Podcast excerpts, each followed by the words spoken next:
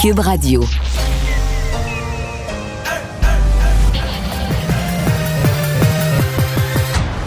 Mario Dumont. Organiser, préparer, informer. Les vrais enjeux, les vraies questions. Mario Dumont. Les affaires publiques n'ont plus de secret lui. Cube, Cube Radio. Bonjour tout le monde et bienvenue, bienvenue à Cube euh, Radio. On a deux belles heures à partager ensemble. On va vous raconter cette journée euh, assez folle en actualité et qui n'est pas terminée parce qu'à 16 heures, euh, c'est la mise à jour économique de la ministre fédérale des Finances, Madame Freeland. Bonjour Vincent. Salut Mario. Faut Et- point mise à jour en virtuel aussi. Hein. Elle a eu des Ouais. tests COVID aujourd'hui, Madame Ouais, Freeland. ouais, Négatif, heureusement. Mais Mais euh, quand même, on est, on est curieux de voir ça. Avec l'ampleur du déficit au Canada, il n'y a plus de, de- de petites mises à jour économiques banales. Non, ça, là. c'est vrai. Les chiffres sont, C'est les vrai. chiffres sont toujours euh, gros. Euh, bon, euh, point de presse à 13 heures. C'était un point de presse avec beaucoup de matière. On sent le gouvernement qui veut rester sur sa stratégie que oui, on peut fêter Noël jusqu'à 20 s'il faut, mais on le sent nerveux quand même. ouais, parce que de plus en plus, on dit OK, 20, là, on le garde, mais on fait appel à l'intelligence des Québécois. Si vous avez des craintes, diminuez vos contacts. On demande aux gens de donc réduire les contacts, faire des tests très rapidement s'ils ont des symptômes, parce que ben, le micron euh, inquiète beaucoup. Euh, on se dit d'ailleurs aujourd'hui, le fait, où les tests vont être criblés sur 24 heures au complet pour voir vraiment Un avoir un Polaroid, portrait juste là, de à quel point un micro est installé chez nous. Alors ça, ça va être une donnée à suivre. Et les tests rapides qui vont finalement arriver dans les prochaines semaines en pharmacie, gratuitement, 5 par personne par mois, tant qu'on en a. C'est un peu le principe qui a, qui a été choisi Mais pour le la 5 distribution par des tests personne par rapides. mois, je pense que c'est correct. C'est plus. Je pense que les gens, c'est plus l'urgence d'en avoir pour Noël. là. Et Ah ça, oui. j'espère, on se croise les doigts. euh, c'est pas sûr, ça va être limite. là. On va les avoir lundi, mardi prochain. euh, Si on les a le 2 janvier, on est tous un, on C'est ça. le bateau un peu. C'est ça. Et il y a M. Trudeau aussi qui a convoqué sommet là, avec tous les premiers ministres des provinces sur euh, l'émergence du variant Omicron. Il y a une nervosité certaine. Absolument. Et on va rejoindre tout de suite Sylvain Drapeau et l'équipe de 100% Nouvelles. Des studios de Cube Radio, on rejoint tout de suite Mario Dumont. Bonjour Mario. Bonjour. Bon, alors beaucoup à dire sur Omicron, bien sûr, cette conférence de presse là euh, des autorités de la santé, euh, évidemment le ministre de la Santé, euh, Horacio Arruda et Daniel Paré, responsable de la campagne de vaccination. Mais d'abord, on a appris en après-midi que le premier ministre Justin Trudeau allait convoquer les premiers ministres des provinces justement pour parler euh, d'Omicron. On n'a pas de date encore précisée, mais ça, euh, démontre évidemment l'inquiétude face à ce variant-là. Mais je pense faut pas avoir peur des mots. Tout le monde est un peu pris au dépourvu. Euh, ce matin, durant mon émission LCN, je recevais un médecin ontarien qui parlait avec euh, franchise et transparence que euh, ça arrive raide. Là. Ça arrive vite, euh, Omicron. Donc, je pense que M. Trudeau, c'est un peu dans cet esprit-là qui veut être veut parler avec les premiers ministres des provinces, veut être, un peu à, à- en avant des coups. Là, déjà déjà qu'on est un peu pris au dépourvu. Donc, c'est probablement dit à ce point-ci. Les provinces ont chacune. Aujourd'hui, le Québec faisait une annonce. Je pense que l'Ontario le fait là, c'est à ce moment-ci ou dans les prochaines minutes. Donc, on va essayer d'accorder un peu les violons. Est-ce qu'il pourrait, la question c'est est-ce qu'il pourrait demander là, formellement, mettre de la pression sur les provinces pour une restriction des rassemblements de Noël? Parce que c'est dans son message, il est question de ça, là, de la façon de célébrer les fêtes, etc. Donc, est-ce qu'il pourrait aller euh, au-delà d'une simple discussion? Est-ce qu'il pourrait aller et le dire publiquement? là, je, je- je mets de la pression, je demande au premier ministre des provinces euh, d'adopter des mesures plus restrictives. Euh, je sais pas, sincèrement. Jusqu'à maintenant, on a toujours. Sur cette question-là, il n'y a pas eu quand même trop de chicanes Québec-Ottawa. On a voulu montrer euh, une collégialité. D'ailleurs, de ce temps-ci, là, euh, Christian Dubé, à chaque fois qu'il parle des tests rapides ou des collaborations, il vante puis il applaudit la collaboration qu'il a avec euh, Jean-Yves Duclos, le nouveau ministre fédéral de la Santé. Donc, je pense pas que sur la, la question de la pandémie, on est à chercher des, des bébites puis des objets de confrontation. Ben, c'est, c'est- euh, je pense pas de toute façon, Mario, que la population comprendrait Non. que sur ce terrain-là, on ait des, des, des partis politiques là, à cet égard. Parlons, parlons un peu de, de- de- de l'annonce d'aujourd'hui. là. Des tests rapides, enfin, finalement, on va les avoir à compter de lundi dans les pharmacies. Mais pour la troisième dose, il n'y a pas vraiment de nouveau là-dessus. Ouais, la troisième dose, le nouveau, c'est que là, on essaie de recruter des gens. Si on Ouais. pouvait, on recruterait 500 personnes de plus pour accélérer euh, cette administration de la troisième dose. Juste là-dessus, je vais te parler des tests rapides après, mais pour moi, il y a quand même quelque chose, parce que le ministre a dit, euh, il a cité la journée d'hier en exemple, dont on a eu les chiffres ce matin, il y a eu 35 000 doses de vaccin. Puis il dit, notre machine serait capable de donner 40 000, même un tout petit peu plus. Mettons 40 000. Donc, il s'est perdu 5 000 rendez-vous. Sincèrement, Sylvain, il y a un problème d'adéquation entre l'offre et la demande, parce que moi, j'entends partout, je reçois des courriels, beaucoup de gens, des gens du troisième âge qui m'écrivent Monsieur Dumont, on nous dit qu'il faut se faire vacciner, on voudrait être vacciné avant les fêtes, on n'a pas de rendez-vous, on a ça le 20 janvier, on a ça le 15 janvier. Donc, je pense qu'il y a beaucoup de gens qui, si on leur disait le matin, je sais pas moi, tel centre de rendez-vous, il y en a 500 disponibles aujourd'hui, présentez-vous.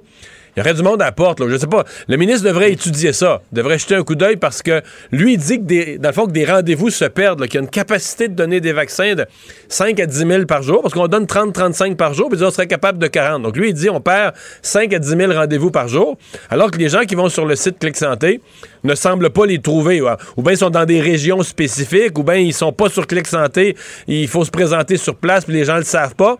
Mais il y, a clairement un bug là, entre ce que le ministre dit être capable d'offrir et ce que les gens veulent ou cherchent là, comme, euh, comme service. Bon, pour les tests rapides, on se croise les doigts.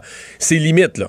On dit qu'on va commencer à en rentrer en pharmacie lundi, donc le 20 décembre, donc à quatre jours du réveillon. Des tests que les gens espéraient avoir pour leur repas des fêtes, euh, pour leur rencontre des fêtes. Euh, bon, puis là, lundi, on dit au fur et à mesure que le fédéral va nous en envoyer, on va les rendre disponibles dans les pharmacies sincèrement, Sylvain, euh, je, me croise les doigts. J'espère qu'on en aura des millions dès lundi, mais j'ai peur que ce soit des petits nombres qui en manquent, que pas tard durant l'avant-midi, il en reste plus, et que finalement, ben, euh, il y a des gens qui le reçoivent le 4 janvier. J'ai un peu cette crainte-là. Mais enfin, restons, restons optimistes. on nous dit qu'il en arrive. Oui, même dans les écoles, les écoles primaires. Ouais, les, les, garderies écoles, je pense que ça va être correct. Avec le président des, des, des directions d'école, puis on se dit, ça commence à peine, puis euh, et on en parle quand même depuis un certain temps. Mais je pense que je pense que les parents avec des enfants d'âge là, ben, école primaire, garderie, je suis quand même confiant qu'à la fin, avant la dernière journée d'école, eux, ils vont être corrects. Mais le reste de la population, j'ai mes doutes. Ouais. On n'a toujours pas de portrait, cependant, d'Omicron actuellement. Le séquençage là, prend du temps avant de. On est encore à des données qui datent finalement et qui sont euh, sûrement 5 et peut-être 7 de plus. On est encore là. là. Tout ce qu'on dit, c'est que finalement, Omicron euh, va venir aussi nous frapper, mais on n'a pas vraiment de précision là-dessus. Non, mais là, aujourd'hui, ce que je comprends, on fait une journée Polaroid. Donc, aujourd'hui, on va cribler tous les tests de la journée d'aujourd'hui. Donc, euh, pour voir quelle est la proportion d'Omicron là-dedans. On va prendre quelques jours, on va voir ce portrait-là. Mais sincèrement, Sylvain, est-ce qu'on prend un gros risque à dire que ça doit ressembler à l'Ontario? Hmm.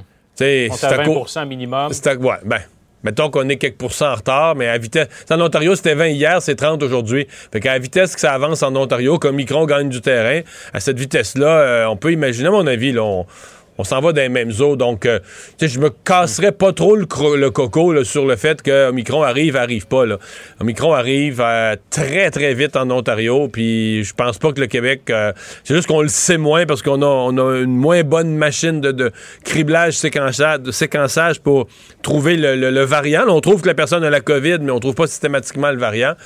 À mon avis, on n'est pas bien loin de l'Ontario.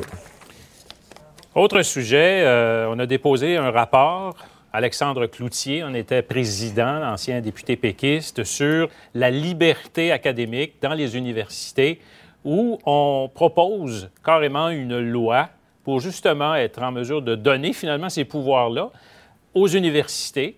C'est un peu quand même euh, une réalité, là. On parle de liberté des universités, liberté académique, mais on, doit imposer une loi pour leur dire qu'ils sont libres. Ouais. Ouais, ouais, t'as as raison de faire cette remarque-là.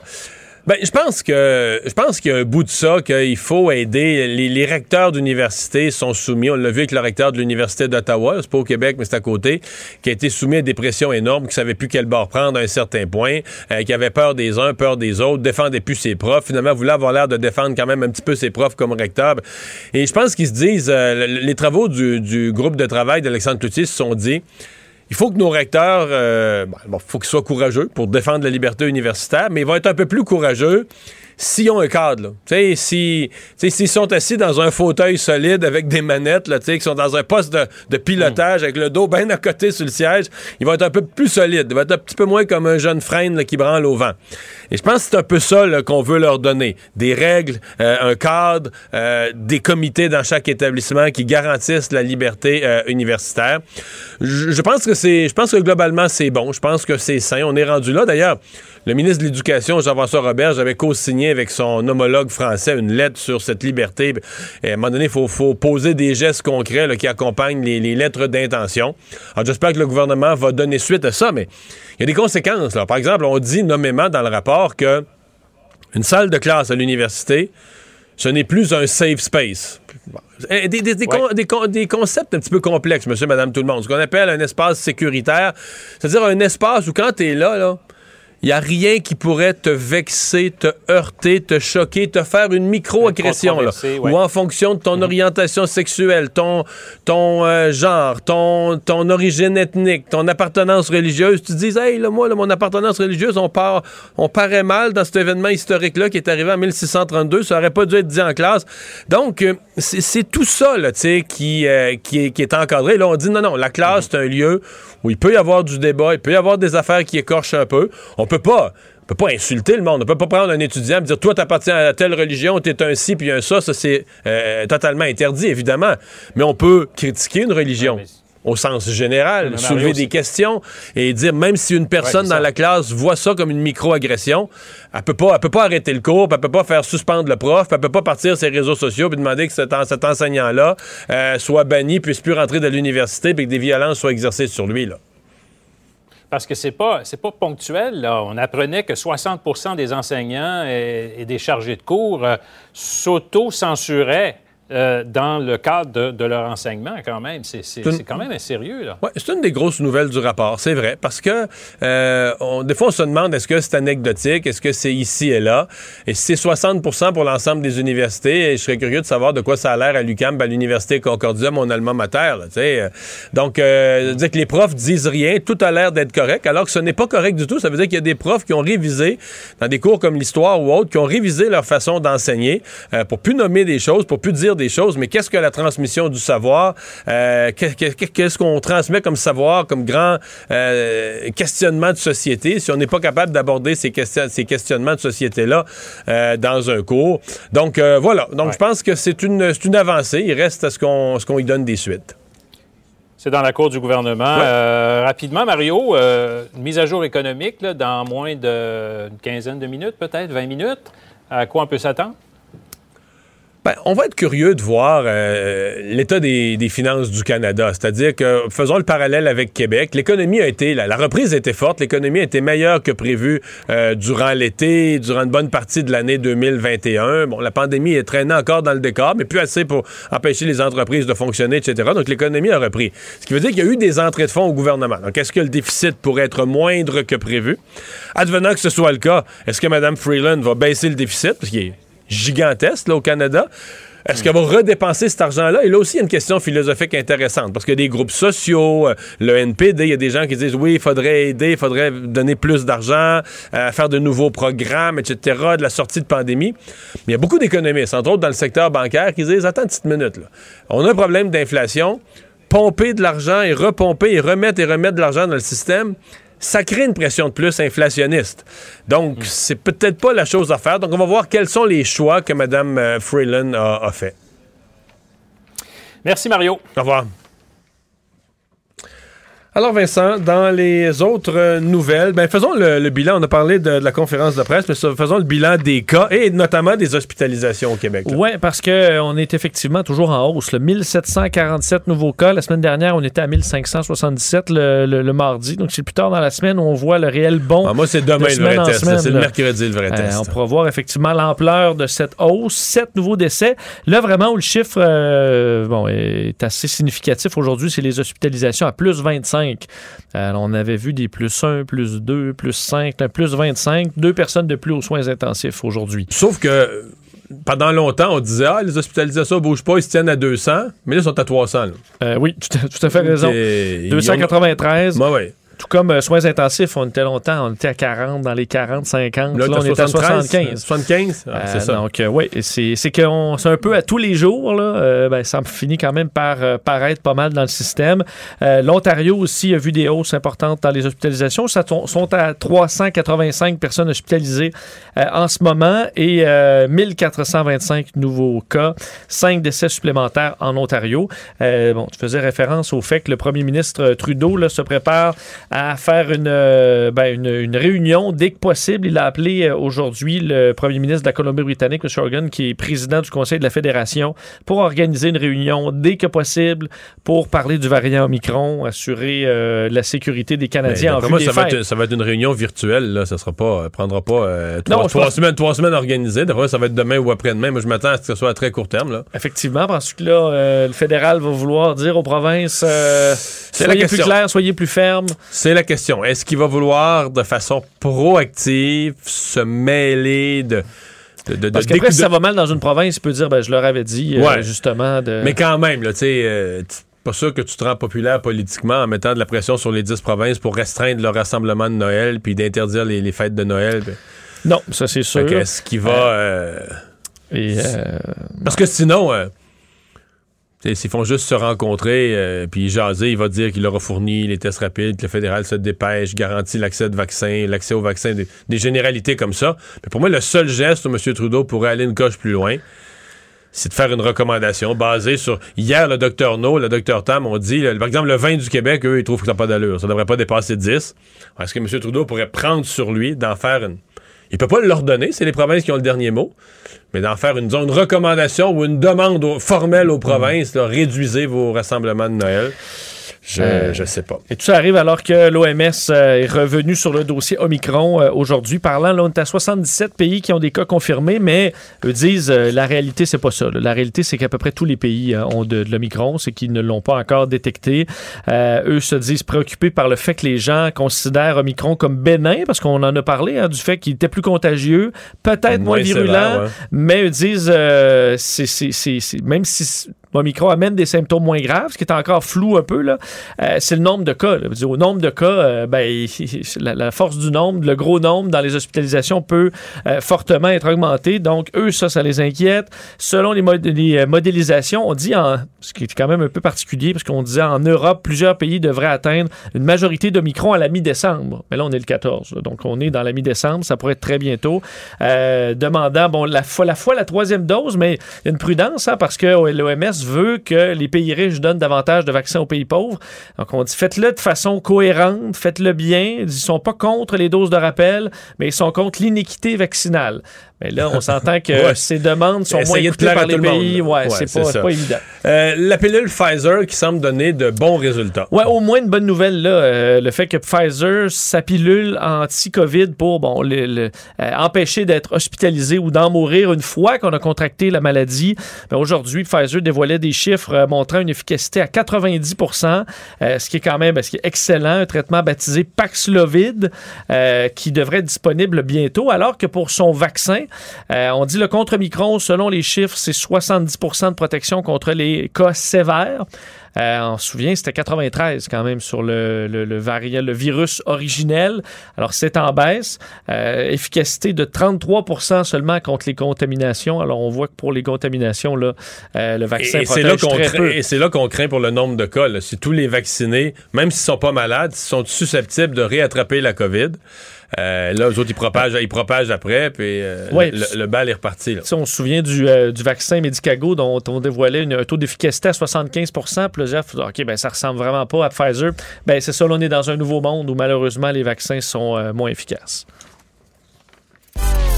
Mario Dumont et Vincent Dessureau. Un duo aussi populaire que Batman et Robin. Cube, Cube Radio. Eh bien, ça a été annoncé à cette conférence de presse de 13 heures, des euh, tests rapides, des autotests, on peut utiliser ce terme-là, qui dit une chose de plus, qui, qui, qui dit dans le mot qu'on le fait soi-même, parce que c'est à la base, là, non seulement c'est que c'est rapide, mais c'est qu'on peut le faire soi-même.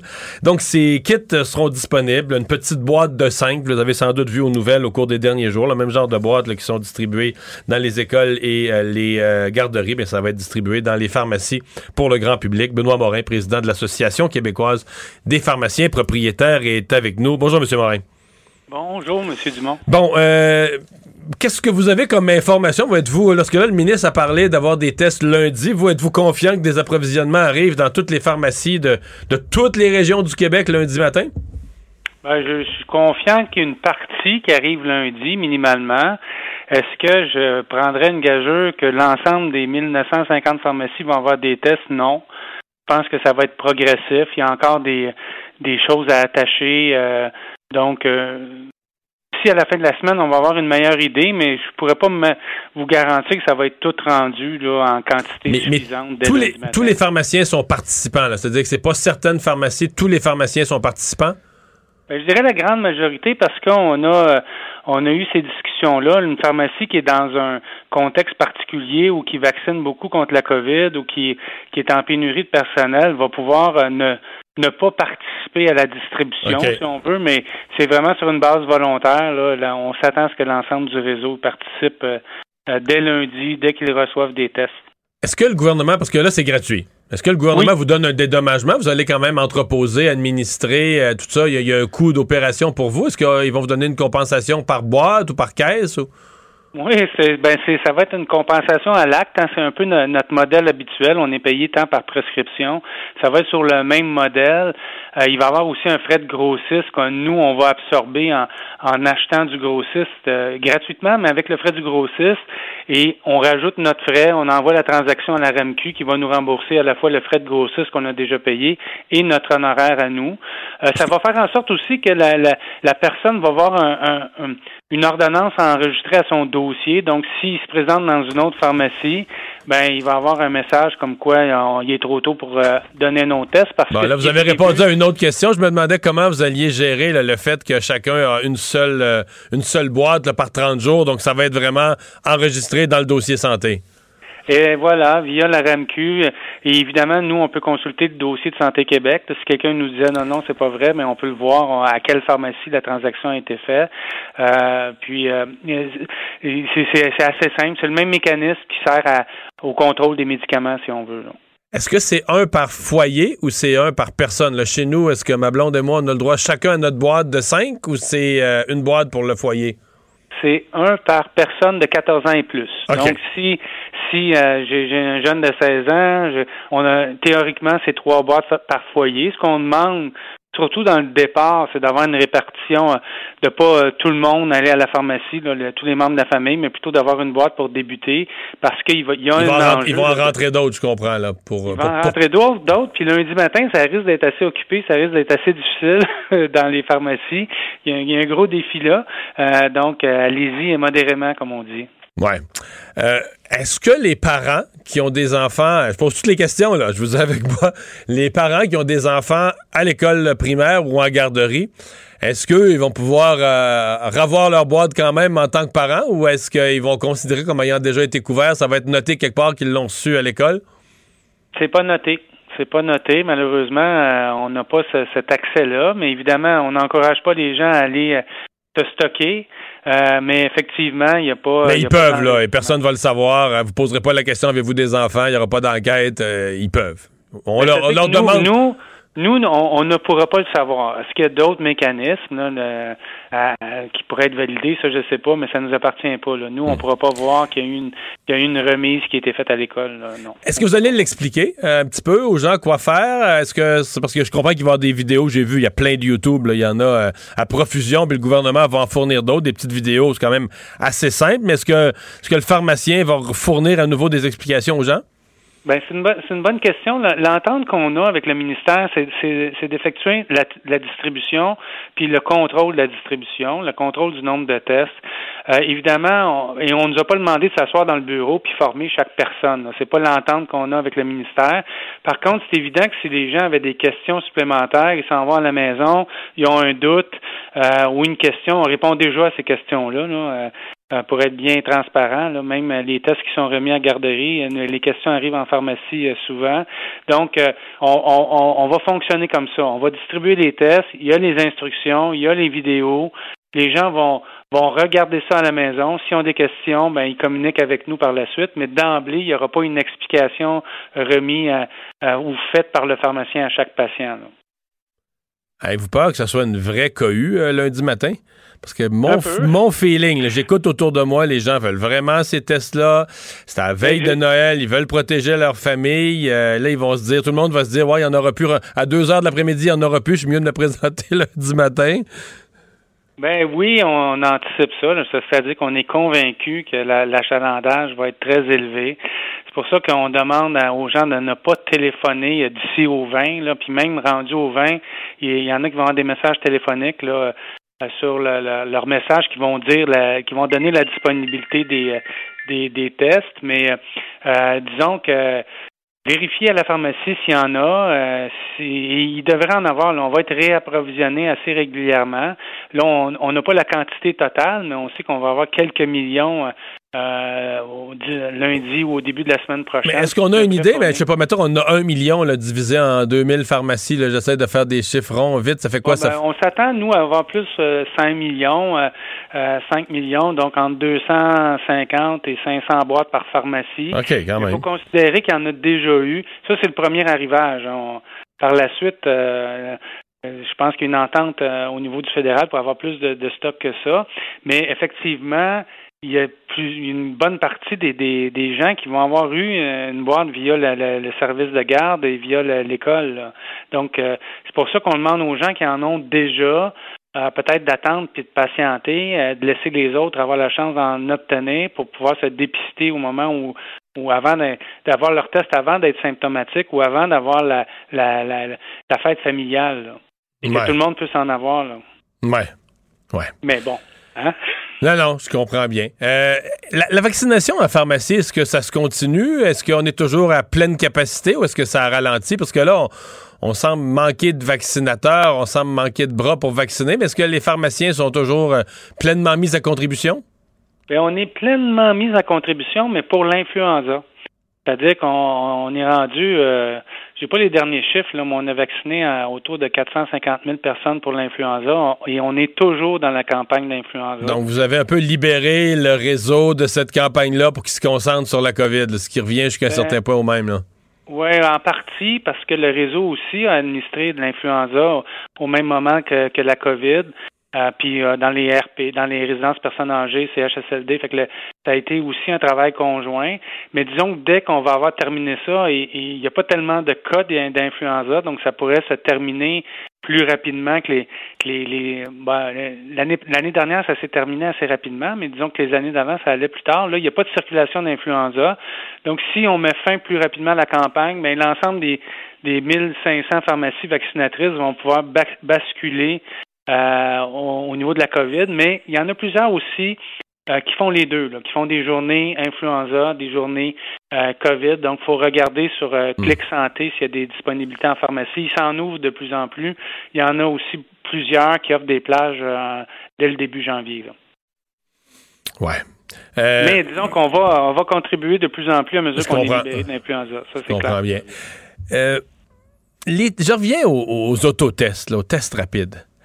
Comment vous, comme, président des, pharmaciens du Québec, vous, euh, vous expliquez que contrairement à l'Europe ou aux États-Unis, on ne puisse pas au Canada en avoir en vente libre. Parce que tout ce dont on a discuté tout à l'heure, c'est une opération gouvernementale où notre gouvernement en a acheté en notre nom euh, des, dizaines de millions, les redistribue, c'est pour ça qu'on les fournit gratuitement, c'est déjà payé avec nos, taxes, c'est bien correct, mais dans beaucoup de pays, euh, c'est disponible, t'en veux, ben tu vas à la pharmacie, tu payes 12 pièces puis tu repars avec. En Europe, c'est ça un peu partout. Euh, qu'est-ce qui s'est passé au Canada? Pourquoi c'est Santé Canada qui bloque la vente libre? De ces équipements que des compagnies veulent vendre, que je suis convaincu que vos pharmaciens, ils veulent, euh, sont là pour ça, fournir à la population les produits approuvés. Pourquoi on n'en a pas? Ben, un, il y a une demande, euh, une demande assez forte au niveau des, des, gouvernements pour euh, des grosses quantités. Euh, ce sont mondialement des vases communicants, donc la demande est forte. C'est offert en pharmacie. Il y en a qui font, il y a des pharmacies qui, qui, qui font le test en pharmacie. Là, je veux faire la nuance parce que les tests rapides, là, c'est idéalement, vous n'allez pas les chercher quand vous êtes symptomatique. Vous allez les chercher avant, euh, pour, au, cas où vous le deveniez, puis vous voulez faire un test. Donc, c'est pas le même contexte. Mais pourquoi ça s'est fait comme ça? Bien là, on, nous, on a une stratégie, puis le gouvernement a une stratégie là, où tout le monde va en avoir et tout le monde va pouvoir l'utiliser. C'est une meilleure stratégie que euh, de payer des tests, puis seulement une partie de la population puisse se tester parce qu'il y a moyen de s'offrir des tests. Là, on a des tests disponibles à tout le monde, pas ceux qui ont les moyens de se le payer et qui vont pouvoir être mais on l'a, on l'a, à la socialiste, là, euh, gratuit, mais six mois après les autres. oui, sauf que euh, euh, il y avait une stratégie de dépistage, une stratégie de vaccination, euh, etc.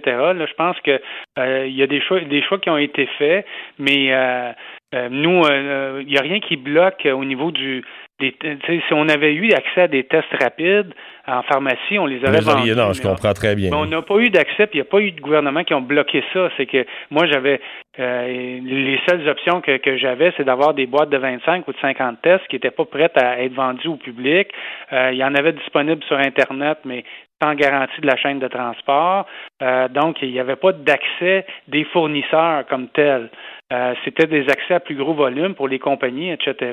Mais pour mais j'ai pas eu cet accès-là. Si les pharmacies du Québec avaient, avaient eu accès à ça, il, y en aurait eu sur les tablettes, puis euh, on aurait vendu à la demande, parce que la demande est forte depuis plusieurs mmh. mois, effectivement. Mais la stratégie gouvernementale qui, qui, qui gère euh, l'autre partie, qui, le gouvernement qui gère la stratégie euh, COVID, ben là, c'est une autre chose. On parle de, de, remise de tests euh, gratuits. On ne parle pas de la même stratégie. Non, on parle d'autre chose complètement. Benoît Morin, merci beaucoup d'avoir été là. Merci. Au revoir.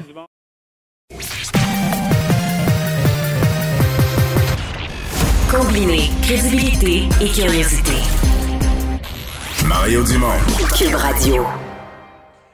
Alors, c'est une commission qui a siégé depuis quelques mois, commission scientifique et technique sur la reconnaissance de la liberté académique. Elle était présidée par un de mes anciens collègues à l'Assemblée euh, nationale, qui est maintenant dans le monde universitaire, Alexandre Cloutier. Bonjour. Allô, M. Dumont, bonjour. Euh, gros travail. Euh, d'abord, euh, la première chose que vous avez constaté, c'est que c'est pas anecdotique. en allant sur le terrain chercher des, des données, vous avez réalisé qu'il y a beaucoup d'enseignants qui, qui vivent ça, qui vivent cette pression-là.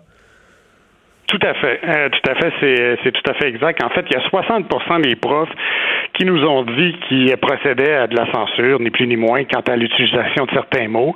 Ça, ce que ça veut dire, c'est qu'il y a beaucoup de professeurs qui ont l'impression de, marcher sur des œufs euh, lorsqu'ils sont dans une salle de classe, et puis qui ont l'impression qu'il vaut peut-être mieux pas aborder certains ouvrages, pas faire référence à, à certaines œuvres, parce que justement, ils ont peur peut-être des réactions que ça pourrait susciter.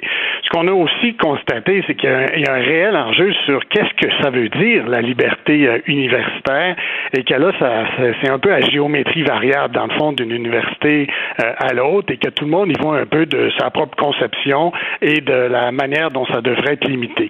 Et c'est pour ça, nous, qu'on arrive avec euh, une proposition qui dit, euh, soyons prudents, il n'y a qu'une seule conception, à notre point de vue, de la liberté universitaire, c'est celle qui nous est proposée par l'UNESCO et qui réitère que, dans le fond, une salle de classe, ce n'est pas un endroit, ce qu'on appelle un safe space, c'est un endroit où on peut remettre en question certaines idées, qu'on peut débattre et euh, qui n'est euh, qui, qui pas un endroit finalement exempt là, de toute forme d'émotion ou de réaction ou de, ce qui est le mot à la mode, de micro-agression. En d'autres termes, dans une classe, dans un débat d'idées, dans un échange de points de vue, euh, dans un cours d'histoire où on récite des événements historiques, ça se peut qu'une personne, euh, soit sa religion paraisse mal dans un événement historique, euh, soit son pays, sa nationalité soit remise en question dans un geste d'un de ses leaders dans le passé. Quelqu'un pourrait être vexé ou quelqu'un pourrait être heurté par ce qu'ils appellent une micro-agression. Là. Puis c'est, pas. Il, peut pas se permettre de, faire congédier le prof pour ça. Oui, tout à fait, vous avez entièrement raison. Ou, ou, même, euh, on peut pas non plus comme on peut pas demander non plus aux professeurs de, de savoir quel est le vécu de, de, de chaque individu. Euh, évidemment, s'il y a des élèves qui ont vécu des situations très personnelles, très dures par le passé, il se peut que si euh, une œuvre littéraire fasse référence à ce qu'eux-mêmes ont vécu, ben qu'ils soient qu'ils soient traumatisés ou qu'ils soient choqués ou peu importe. Mais c'est pour ça aussi, nous, dans notre rapport, on dit chaque université devrait aussi avoir une politique sur la liberté universitaire dans laquelle on rappelle quels sont les services d'accompagnement pour les étudiants qui peuvent vivre une certaine détresse ou qui peuvent vivre des moments plus difficiles ou peu importe. Euh, par contre, euh, une salle de classe, ben les étudiants doivent savoir d'emblée et même les profs que ça sert à, ça sert à discuter et ça sert à confronter les idées. Et c'est pas la censure qui est la solution pour un élève qui a une sensibilité particulière. Non, ben c'est sûr que non. La censure, euh, absolument pas. D'ailleurs, la définition de l'UNESCO, elle, elle, elle, le prévoit déjà. Ce qu'on dit, c'est que euh, ça doit être la liberté d'enseigner et de faire de la recherche doit être exempt de toute forme de censure. Et c'est cette censure-là, elle est très dangereuse parce que si on commence à l'introduire dans nos salles de classe, ben la question d'après, c'est OK, euh, qui choisit de cette censure-là? Quels sont les mots? Est-ce que c'est à l'État d'intervenir? Vous voyez, ça devient vite un non-sens. On sait malheureusement que dans certains pays, c'est le cas, hein, où l'État intervient dans les salles de classe. C'est la dernière chose que l'on souhaite au Québec. Puis l'autre chose qu'on a remarqué, c'est que non seulement il y a une définition un peu à géométrie variable, tout dépendamment de euh, quelle université, dans quelle université on est, mais euh, il n'y a pas non plus de mécanisme d'application qui soit uniforme au Québec sur l'application euh, ou la protection de la liberté universitaire. Parce que essentiellement, c'est protégé des conventions collectives.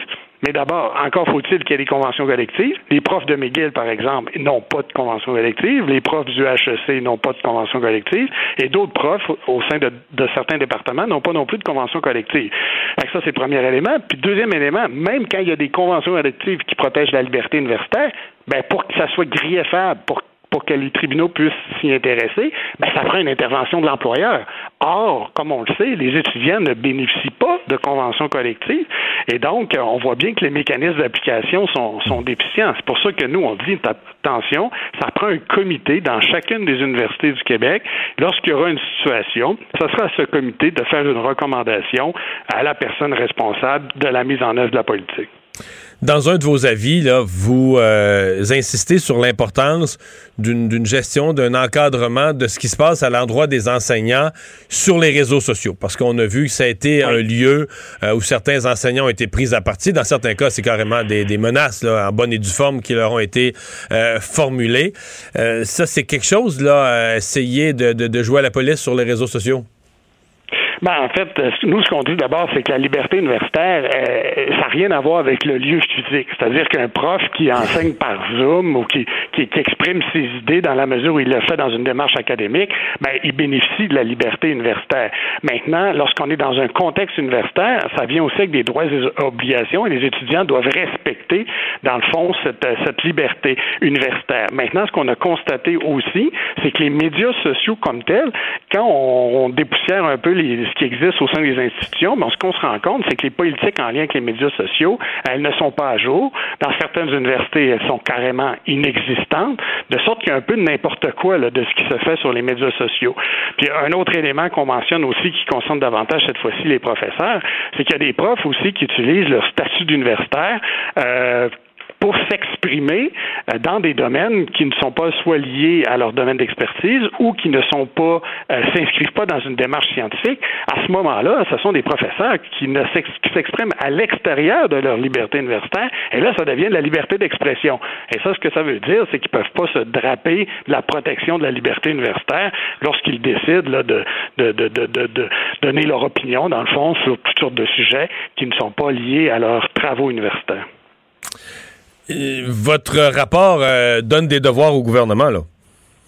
Oui, absolument. Euh, nous, on pense qu'il doit agir parce que s'il ne le fait pas, on va continuer dans un certain flou artistique, c'est-à-dire qu'on va continuer d'y aller d'une d'une interprétation de ce que ça veut dire la liberté universitaire un peu à géométrie variable, donc d'une université à l'autre, et qui aura et qui il va continuer à ne pas y avoir de mécanisme d'application dans chacune des universités. On a donc euh, proposé au gouvernement du Québec d'adopter une loi dans laquelle aussi on va définir c'est quoi la mission de l'université.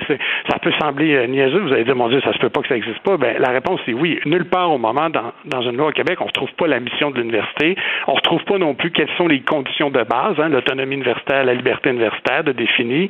Euh, on n'a pas ces principes de base. Alors nous, ce qu'on dit, au gouvernement adopter une loi de nature large et générale, donner les grandes orientations de ce qu'est euh, quelles sont les conditions de base d'application d'une université au Québec, et après les universités, elles, adopteront la politique, adopteront la mécanique, adopteront la procédure, parce que je sais qu'il y en a qui vont nous dire, oui, mais mon Dieu, ça n'a pas de bon sens, vous, vous, vous respectez pas le principe de l'autonomie des universités. Permettez-moi là-dessus d'apporter une bémol, parce que déjà, les universités doivent respecter le Code du travail, doivent respecter le Code civil du Québec, doivent respecter le Code criminel, les chartes des droits, etc. Et on pense aussi que lorsque les contribuables paient euh, des, des, des, des, milliards à chaque année euh, pour financer les universités, ben, le gouvernement du Québec a quand même une certaine responsabilité de donner des orientations. Alexandre Cloutier, merci beaucoup d'avoir été là. Merci. Au revoir, président de cette commission. Les rencontres de l'art. Chaque heure, une nouvelle rencontre. Nouvelle rencontre. Les rencontres de l'heure. À la fin de chaque rencontre, soyez assurés que le vainqueur, ce sera vous. Cube Radio. Une radio pas comme les autres. C'est la chronique juridique avec Nada Boumefta. Bonjour Nada. Bonjour messieurs. Alors, euh, un guide contre le profilage ethnique allégué dans les corps de police au Canada.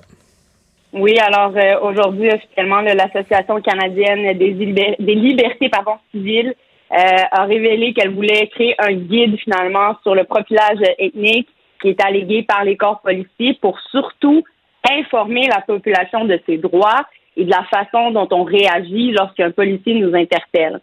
Et ça, Mario, je ne le répéterai pas assez, je pense. Ça, ça peut passer, ça doit passer, à mon avis, via l'éducation des gens, en les informant de leurs droits, de la même façon que nul n'est censé ignorer la loi. Je pense que c'est important de connaître ses droits, mais aussi de bien savoir les appliquer.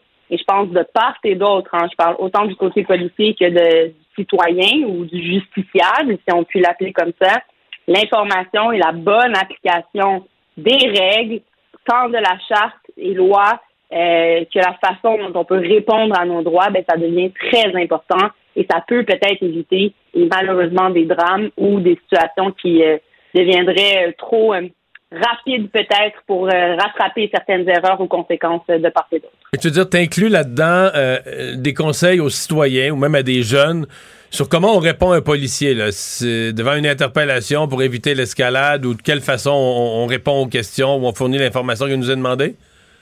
Absolument. Puis je vais me lancer en justement rappelant aux gens leurs droits, lorsqu'un policier vient vous interpeller, euh, c'est très important de, de, garder son calme. Mais quand on parle de collaborer avec les autorités, ce n'est pas nécessairement de parler, de donner toute l'information. Vous avez des droits fondamentaux comme le droit au silence, de ne pas parler, de ne pas divulguer l'information, mais vous avez également cette certaine obligation comme citoyen, euh, c'est de pas devenir, par exemple, fâché, de pas crier, de prendre le temps d'écouter. Mais, mais, si, euh, si, un policier vous interpelle sur le trottoir, puis là, apparemment, là, t'as rien fait, il y a pas... Euh, tu, sors pas d'un dépanneur avec la caisse dans, ton sac à dos, là, tu comprends? par exemple, mais c'est un bon exemple. Mais euh, est-ce que le policier, un policier qui te demande de t'identifier, parce que souvent c'est ça, les interventions, on te demande de t'identifier, de montrer tes pièces d'identité, de t'identifier. On répond quoi à ça? Bon, d'abord, il y a deux différences très importantes à souligner. Quand on est dans un véhicule et qu'on est le conducteur, si on se fait interpeller par la police, on doit s'identifier, papier, papier du véhicule, bref, tout le tralala de base administratif. Le policier a le droit de faire ces vérifications-là. Ça, c'est de base, OK. ça, c'est de base. Vous avez une obligation de donner votre nom et votre adresse. OK? Ça, c'est clair, la clair de base. Puis après, bien évidemment, si vous n'avez pas vos papiers, ben, ça peut venir avec des infractions. OK? Ça, le policier peut le constater sur place, peut décider de retourner dans son véhicule, remplir des notes, revenir vous voir. En tout temps, et ça, je veux le répéter, et c'est un nouveau message, je pense, suivant euh, ce qui s'est passé dans les médias, vous restez dans votre véhicule en tout temps, à moins que le policier ne vous demande d'en sortir. Ça, c'est important.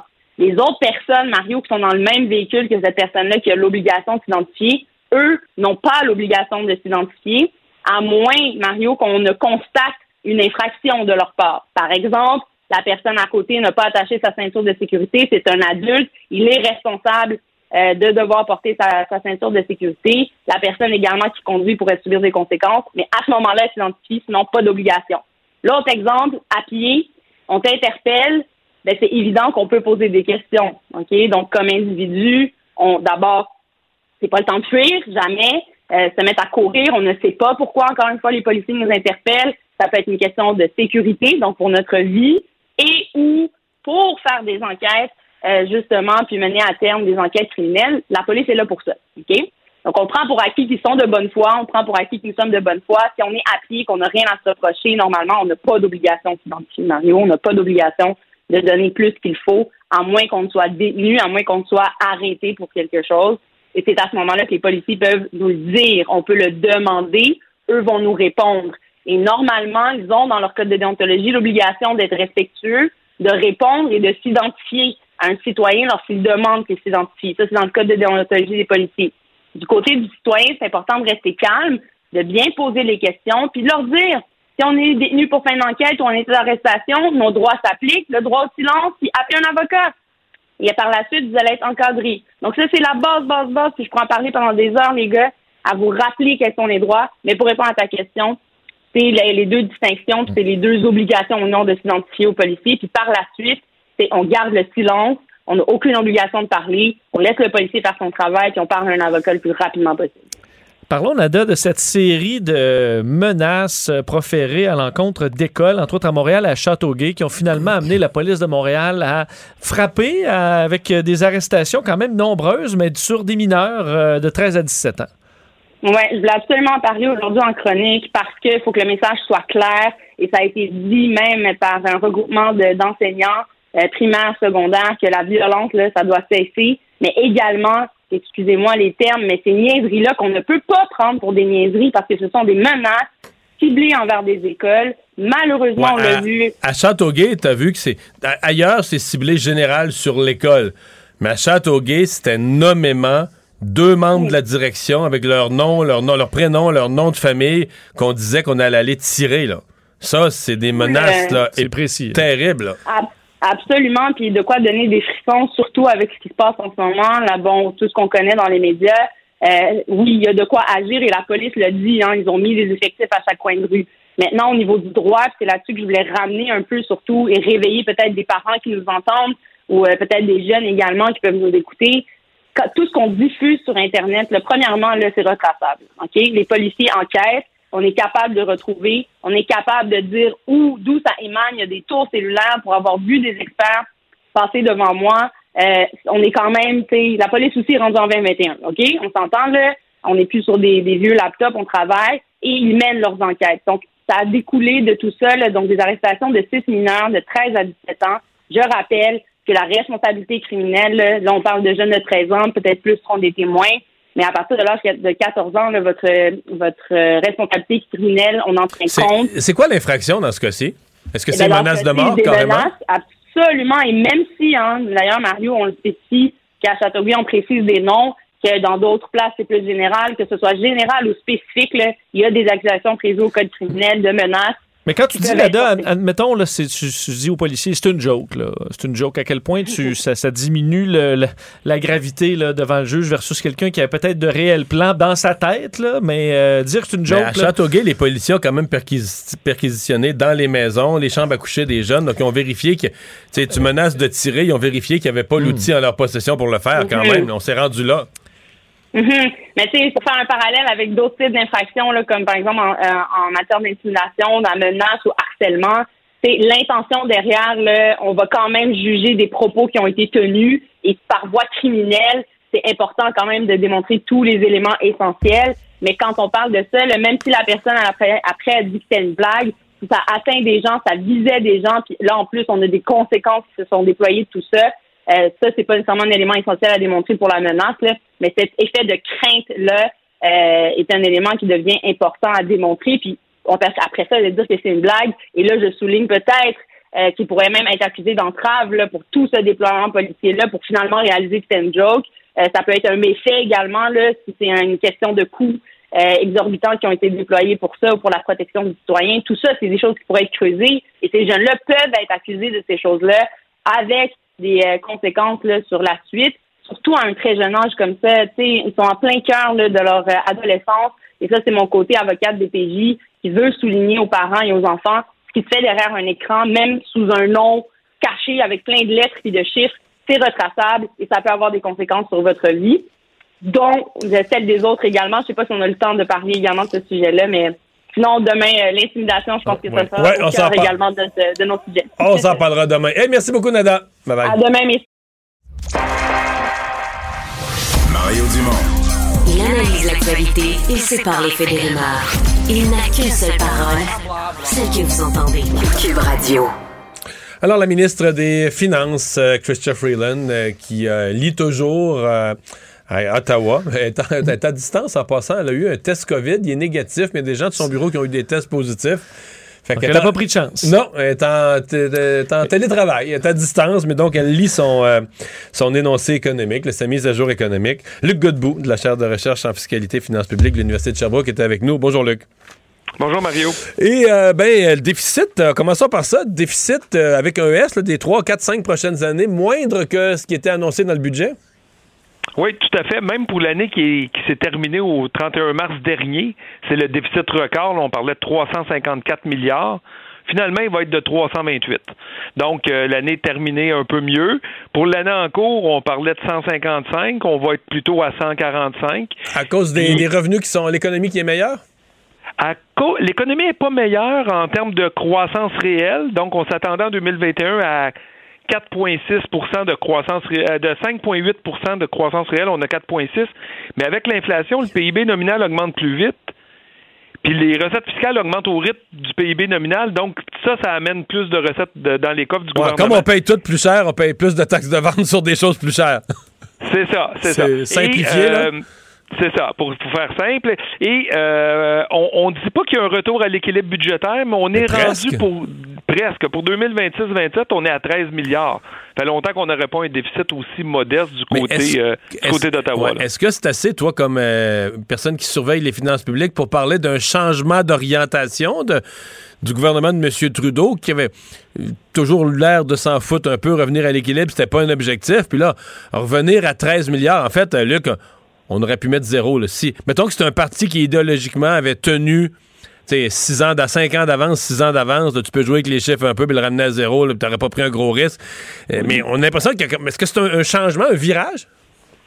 Je ne sais pas. Attendons de voir le prochain budget pour voir si c'est simplement qu'il n'y a pas de nouvelles annonces significatives dans, ce, dans la mise à jour économique, que c'était plus un portrait de est-ce que les chiffres se sont comportés comme on l'anticipait en avril dernier Attendons de voir le prochain budget pour voir s'il y a un changement de cap.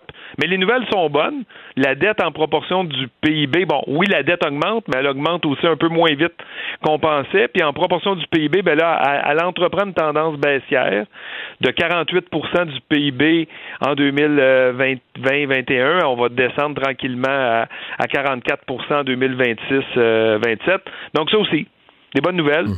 Euh, de ce côté-là. J'ai vu qu'il y a 4 milliards et demi qui étaient mis de côté pour euh, combattre le variant Omicron.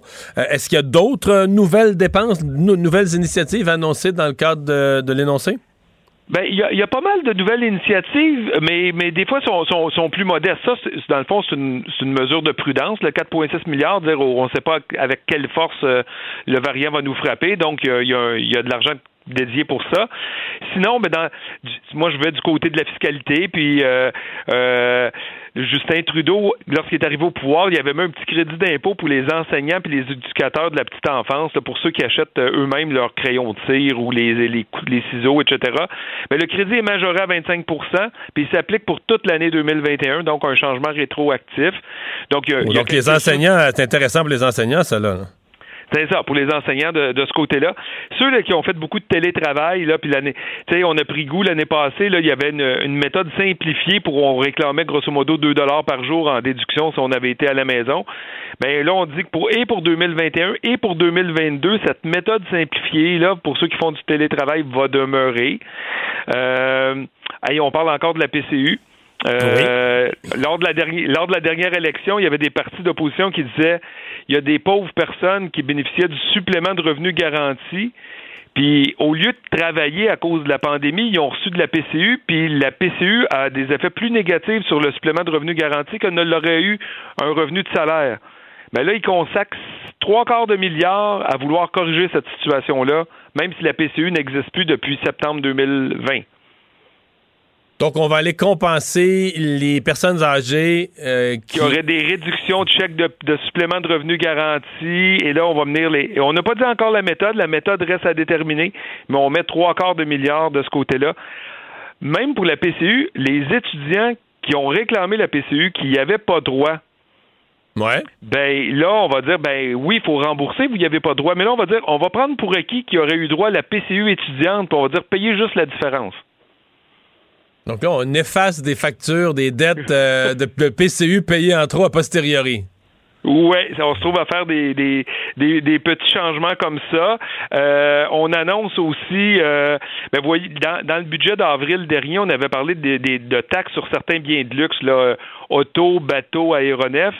Ça censé rentrer en vigueur au 1er janvier 2022. Là, on dit, ah ben, la date d'entrée en vigueur puis les paramètres seront dévoilés au début de 2022. Donc, on voit que peut-être que le, la les dernières ficelles sont peut-être plus dures à, attacher là, pour ce, genre Donc de on reporte un peu, là. On reporte un peu, effectivement, là. Mais grosso modo, il n'y a pas de, il a pas de révolution. que les mesures que tu nous décris sont, sont intéressantes. Euh, des petits montants, des crédits d'impôt. Les gens qui ont travaillé à domicile vont être contents. Les gens qui ont fait beaucoup de télétravail vont être contents. Mais ça reste, il n'y a pas de, de nouvelles mesures majeures ou de changements d'orientation, si ce n'est qu'on est un peu plus prudent qu'avant avec, euh, la dette. Oui, c'est ça, tout à fait. Donc, le, portrait, dans le fond, c'est vraiment le vrai sens d'une mise à jour économique. On prend les chiffres qu'on avait présentés en avril, puis on les représente à nouveau avec les faits nouveaux, la croissance économique réelle un peu plus modeste, croissance nominale plus forte. Donc, on a les nouveaux chiffres. Cela dit, avec la pression sur l'inflation, il y a des changements de il y, a, une pression aussi sur les taux d'intérêt sur lesquels notre dette va être calculée. Et donc, là, ben là, on voit qu'ils ont une stratégie de la dette différente. Ils ont, ils ont commencé à, bloquer des emprunts à long terme avant que les taux augmentent.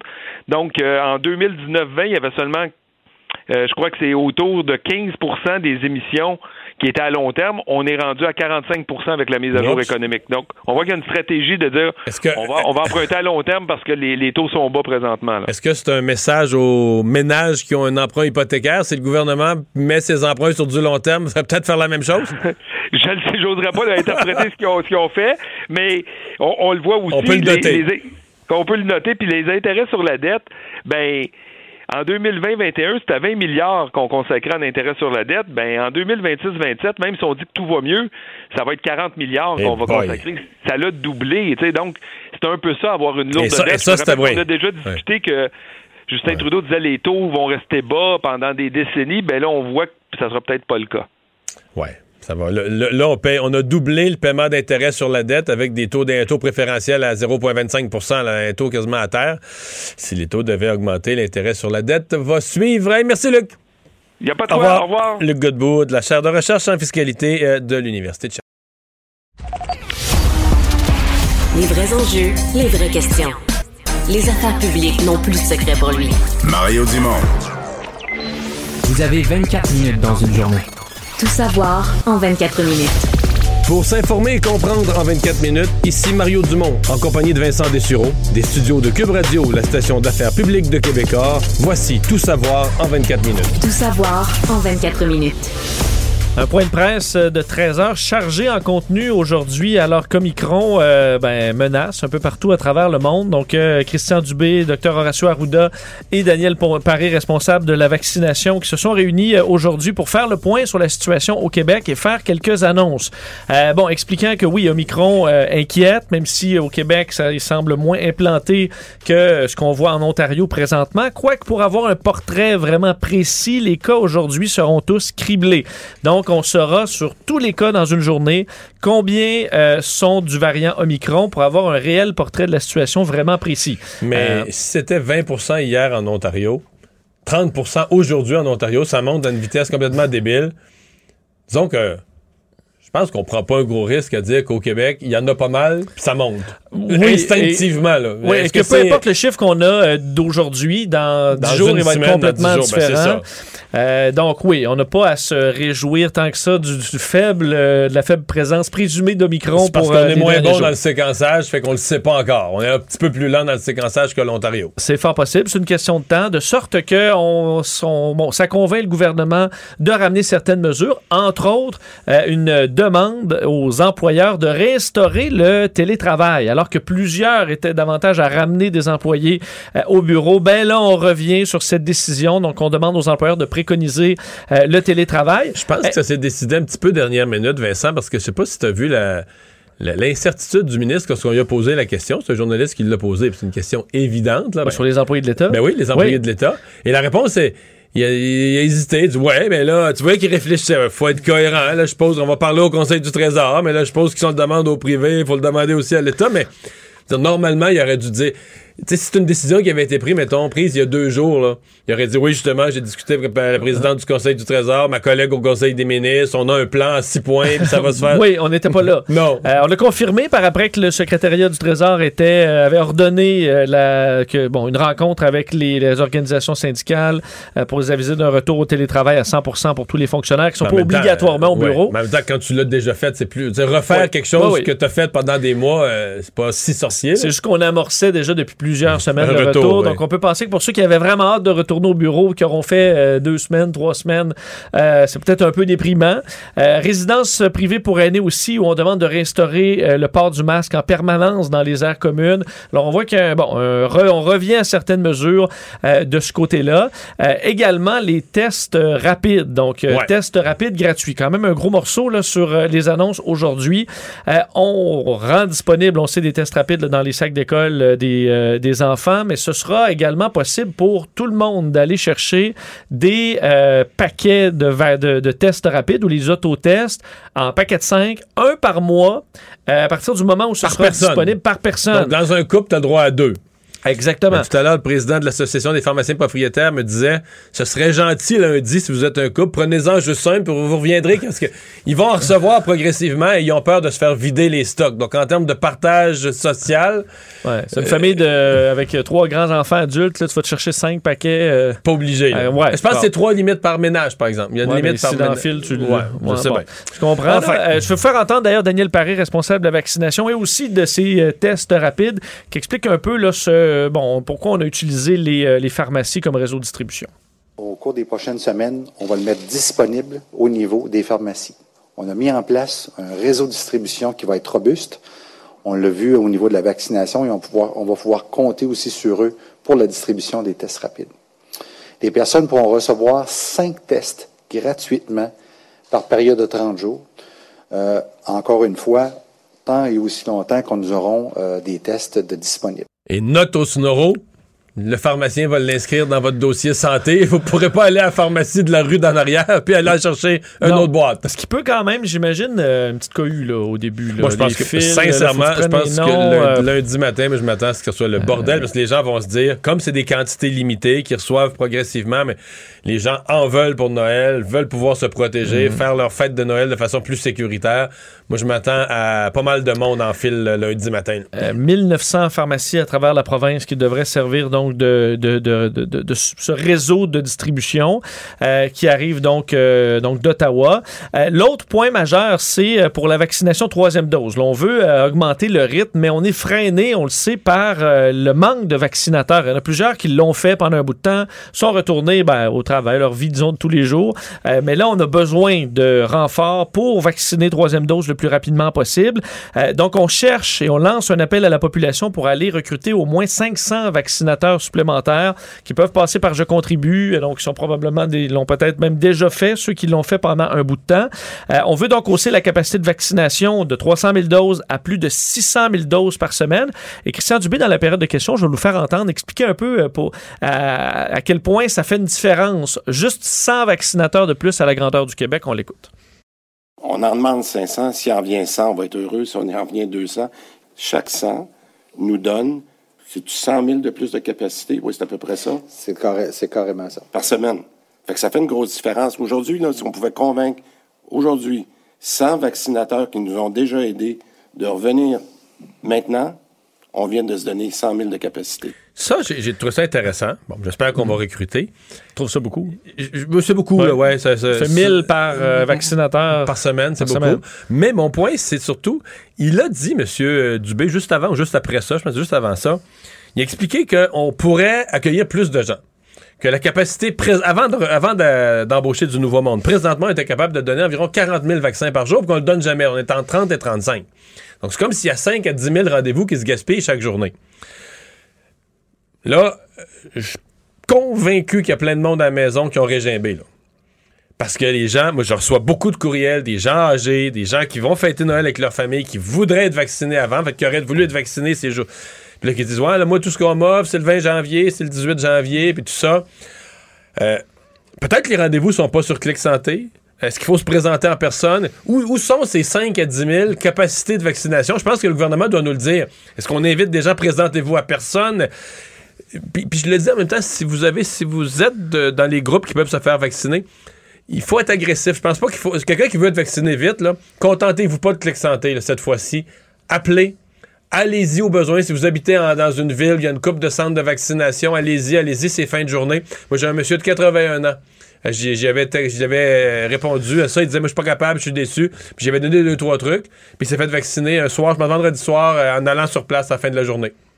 Ils ont dit, oh oui, on va vous prendre, il reste des vaccins. Il reste, Ouais, il reste des là, qu'à la fin de la journée, alors qu'il y a de la demande, euh, qu'on soit pas capable de donner toutes les doses. Non. Là. Donc, ait euh, une mais- file euh, sans, euh, sans rendez-vous, là, à la limite, Mettez pas là, de problème. Mais, oui. mais mon message au ministre Dubé, c'est ça. là. Assurez-vous que vous gaspillez pas vos rendez-vous. Si vous êtes capable de donner 40 000, faut que les gens le sachent. Parce que présentement, il y a beaucoup de citoyens qui voudraient être vaccinés plus vite et qui les prendraient, ces rendez-vous-là. Et il y a la question du temps des fêtes, alors que, bon, pour l'instant, on maintient les rassemblements de Noël et du Nouvel An à 20 personnes, en disant, par contre, le docteur Arruda disant, vous faire appel à l'intelligence des Québécois, que si les gens avaient des craintes, qu'on peut diminuer les contacts, donc euh, essayer de faire le plus attention possible, faire preuve de vigilance. Mais ils ont Et- raison. Le 20, c'est un maximum. Moi, je sais pas, autour de moi, là, je, au travail, partout, je n'entends que des gens qui font des rassemblements Ouais, plus nous, petits que ça. Je pense qu'on est sept. C'est ça. Mais tout le monde que j'entends, c'est plus petit que ça. Tout le monde. Fait que, ben, s'il y en a qui veulent faire 20, ça va éviter des frustrations. De toute façon, s'il y en a qui veulent faire 20, ils vont faire 22. Mais je pense que le message est quand même retenu. Puis ces jours-ci, il y a une prise de conscience. Il y a des gens qui se disent Ouais, c'est pas mal passé la COVID. Euh, On est moins là. Non, on n'est plus là. Si tu penses encore ça, t'arrêtais un petit bout de.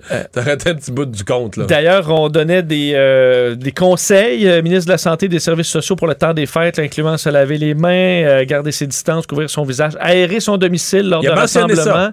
Mais ça, le docteur Arruda l'explique jamais le comment. Non, il- il- Toi, tu nous l'as expliqué cette semaine, là, Oui, mais lui, il l'explique jamais. Non, c'est très, très rapide là-dessus. Je crois qu'on donnera peut-être des guides un petit peu plus clairs, comme le fait d'ailleurs les États-Unis euh, là-dessus. Ne pas dépasser plus de 10 personnes dans un rassemblement privé jusqu'au 23 décembre. Utiliser le passeport vaccinal pour accéder à des lieux publics non essentiels. Mais là, Donc, euh, Mais là, ce qui pourrait changer la donne pour les rassemblements de Noël, c'est M. Trudeau. Euh, oui, parce que Justin Trudeau annonçait euh, bon, la réunion d'urgence euh, du Conseil de la Fédération là, avec, les premiers ministres des provinces. Il disait parlé aujourd'hui au premier ministre de la Colombie-Britannique, M. Organ, qui est le président du Conseil de la Fédération en ce moment, pour organiser une réunion d'urgence sur Omicron, disant vouloir assurer la sécurité des gens en vue des fêtes. là. Alors, est-ce que là, il y aura un rappel des conseils? Est-ce qu'on va vouloir mettre de la pression sur les provinces pour augmenter les règles? On sait que la santé publique du Canada pas à l'aise avec le 20 personnes au Québec. Alors, est-ce que Justin Trudeau va essayer de pousser le gouvernement à changer les recommandations là-dessus? Peut-être, mais ce sera fait euh, donc euh, d'urgence très rapidement, semble-t-il. Euh, bon, hausse des cas. Euh, parlons des cas aujourd'hui au Québec. C'est 1747 nouveaux cas, en hausse par rapport à la semaine dernière. Quand même pas mal. Un mardi, on était à 1577 la semaine dernière. Sept nouveaux décès. Mais le chiffre qui fait vraiment sursauter, c'est les hospitalisations à plus 25 euh, aujourd'hui, plus 2 aux soins intensifs. Donc, on frise les 300 personnes hospitalisées quand même. On est à 293 présentement. En Ontario aussi, le bon était assez important. On est à 385 patients euh, répertoriés, 1420 29 nouveaux cas, 5 décès. On sait en Ontario, c'est beaucoup le micron. On verra chez nous les chiffres, mais on est à peu près autour de 30% euh, présentement. On s'attend à ce que d'ici quelques jours à peine, euh, on atteigne euh, une majorité de cas qui seront donc en lien avec Omicron en Ontario. Et l'OMS sur Omicron, toujours, ben, disait aujourd'hui que plus de 77 pays sont officiellement touchés, mais que dans la réalité, presque tous les pays auraient des cas d'Omicron selon l'OMS. Si ce n'est pas détecté c'est tout simplement qu'on n'a pas fait les tests à certains endroits aussi. Euh, c'est très rudimentaire. Ils sont préoccupés avec euh, par le fait qu'Omicron est considéré par plusieurs comme bénin, mais même s'il amène peut-être une maladie moins virulente, le nombre de cas est tellement grand qu'il pourrait submerger les systèmes de santé dans plusieurs pays. On s'attend à ce qu'Omicron domine dans plusieurs pays d'Europe d'ici la mi-décembre. On est le 14, donc on comprend que c'est une question de jours. Euh, et pour ce qui est de la troisième dose, ben, ils disent on n'est pas contre la troisième dose, surtout que c'est la dose qui semble efficace contre Omicron. Euh, ils sont contre l'inéquité vaccinale, parlant toujours des pays plus pauvres. son contraire. Mais c'est ça. Je pense on, dit, on dit aux pays riches d'être équilibrés entre cette efficace troisième dose pour protéger leur population et la générosité sociale de partager des vaccins sur Terre. Bon. Euh, ouais, ça va être. Euh, c'est quand même assez difficile. Dans les bonnes nouvelles, par contre, Pfizer annonçait aujourd'hui des résultats très positifs pour sa pilule anti-COVID. Donc, pilule qu'on prend lorsqu'on est atteint de la COVID et qu'on, bon, pour éviter l'hospitalisation ou le décès efficace à 90 pour éviter justement décès, hospitalisation. Alors, c'est un outil vraiment très bon si on peut, bon, euh, si, ces résultats euh, se confirment sur le terrain. 2200 participants quand même dans cette étude euh, du traitement baptisé Paxlovid. D'ailleurs, pour ce qui est du vaccin, Pfizer ont donné aussi quelques chiffres aujourd'hui disant que contre Omicron, il était efficace à 70 contre les cas sévères. On se souvient que c'était 93% sur le variant, disons, le, le virus originel. Euh, efficacité de 33 seulement contre la contamination. Et pour compléter sur les vaccins, ben, on, attend, on, aura dans les, prochains, euh, les prochaines semaines, d'ici la fin du mois prochain, euh, des détails sur où Moderna va s'installer au pays. On sait qu'on va construire des installations de fabrication de vaccins, soit en Ontario ou soit au Québec. Ça pourrait être aussi un centre de recherche. C'est un sujet que les chefs de parti ne voulaient pas aborder, M. Trudeau, M. O'Toole, en campagne électorale. non, se, mettre à, dos, se mettre à dos l'un ou l'autre. Mais euh, ce matin, euh, on a demandé le ministre Fitzgibbon là-dessus. Puis il ne veut pas donner aucune entrevue là-dessus. Parce que je comprends, parce que tu veux pas négocier sa place publique, faire monter la surenchère, mais on pourrait aussi être optimiste. C'est-à-dire que s'il était convaincu, ben, j'essaie toujours d'interpréter tout, moi, peut-être un défaut ou une qualité. mais, entre les lignes. Mais je me dis, mettons que je suis Pierre Fitzgibbon, quand même un, vieux guerrier de l'économie et de la business, là. Puis je suis sûr de le perdre. Ça s'en va en Ontario j'ai rien à perdre d'aller en entrevue. Tu comprends? T'as rien à perdre de jeter de la. Tu comprends? D'avoir l'air d'avoir tout donné, ben euh, d'être dans le dossier. mettre de la vaseline, ça strap à la limite que ça débarque en cours de route puis que le projet repart à zéro puis il est réétudié. Tu comprends?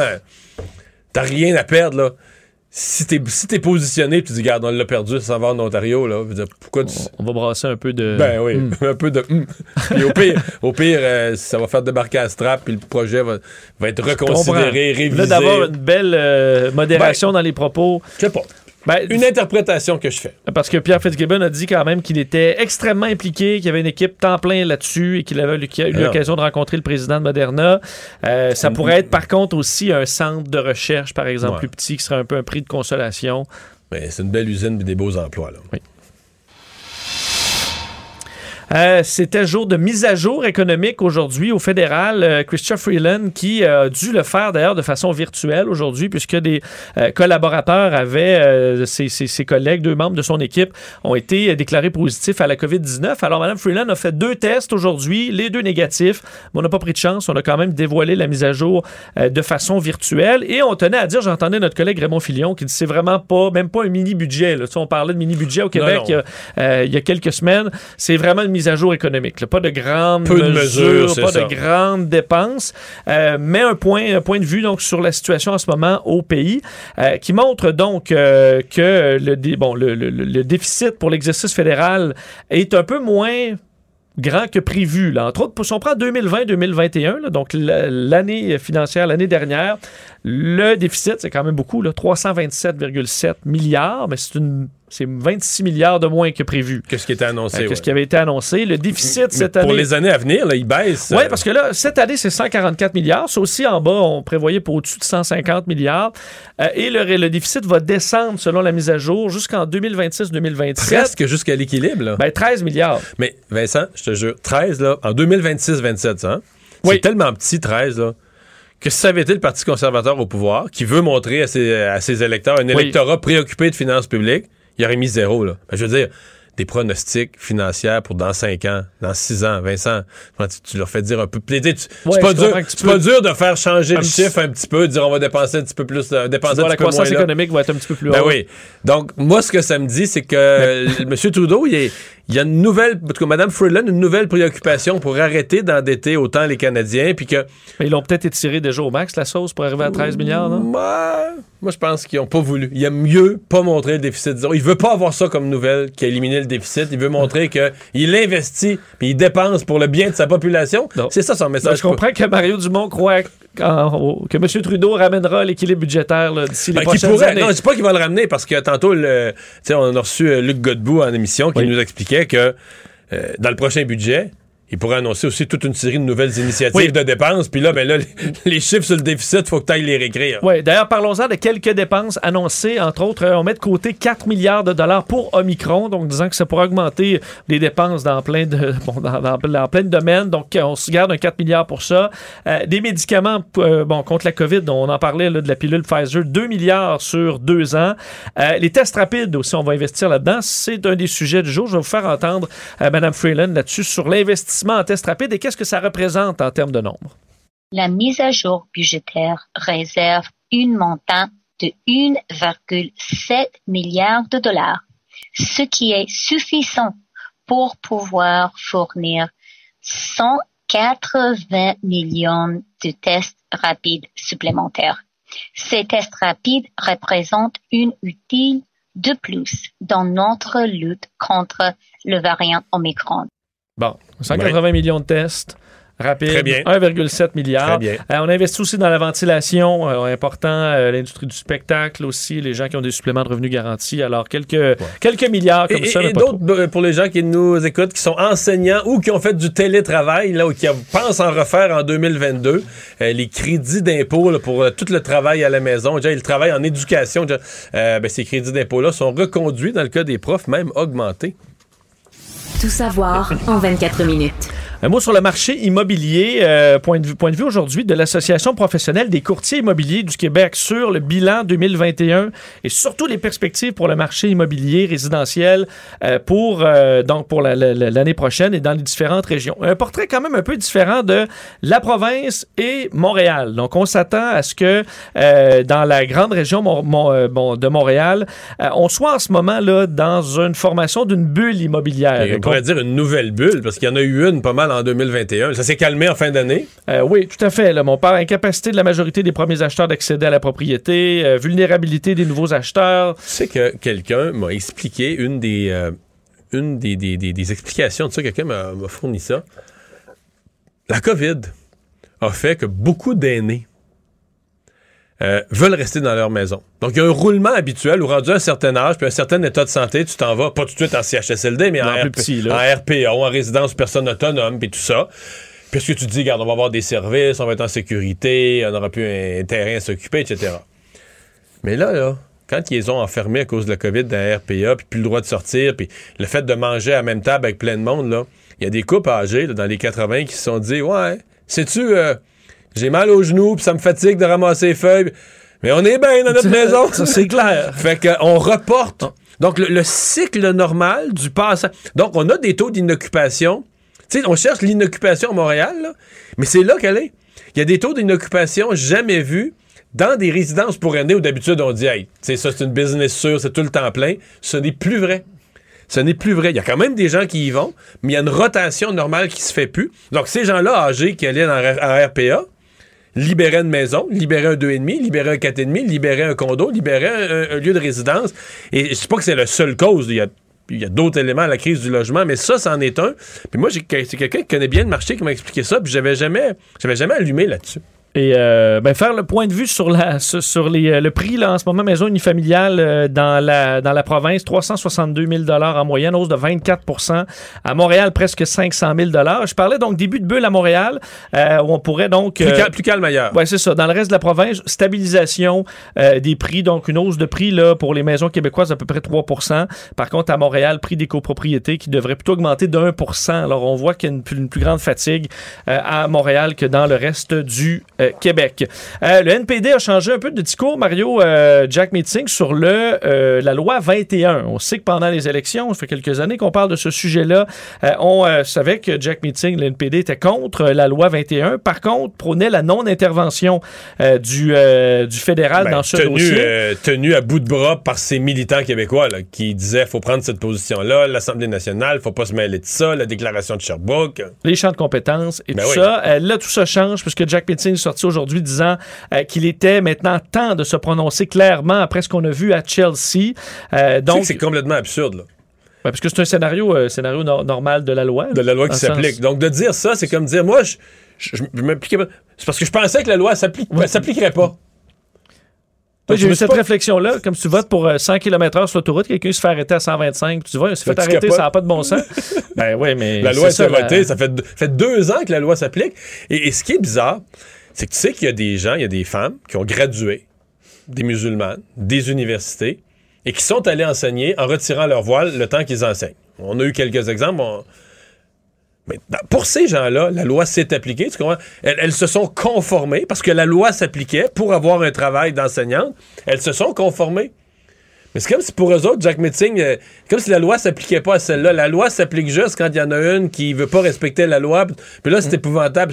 Qu'on s'entend que c'est du théâtre complètement. Là. Mais en même temps, c'est pour aller chercher les votes au Canada anglais. Et lui, dans le mouvement woke, là, qui... qui Oui, tout- oui. Ben, c'est un exemple puissant démontrant combien la loi est discriminatoire, mais c'est ça, la loi.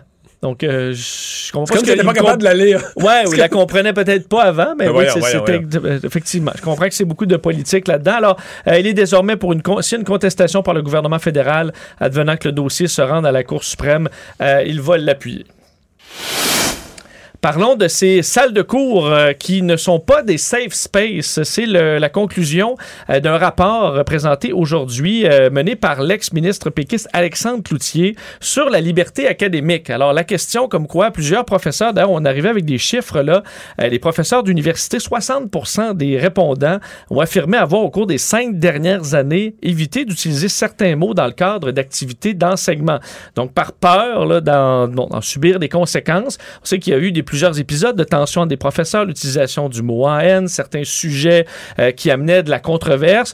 Mais selon ce rapport, aujourd'hui, on fait des recommandations comme quoi les classes ne sont pas des espaces sécuritaires, qu'on utilise le terme safe space, c'est-à-dire qu'on peut y débattre de pratiquement tous les sujets. Faut, faut l'expliquer. Safe space, c'est comme si tu disais dans une classe, là, le prof, il a beau enseigner l'histoire ou quoi que ce soit, ou un roman. Faut jamais que ça puisse faire une micro-agression à quelqu'un. Quelqu'un dit, ben moi, je suis de telle religion, là, ça m'a heurté, ou moi, je suis euh, homosexuel, ça m'a heurté, ou moi, je suis de telle minorité, je suis autochtone, ça m'a heurté. Les T'as pas le droit d'insulter les gens. T'as pas le droit de, parce qu'ils sont autochtones ou parce que, de leur dire t'es un ci, t'es un ça, t'as pas le droit de les insulter.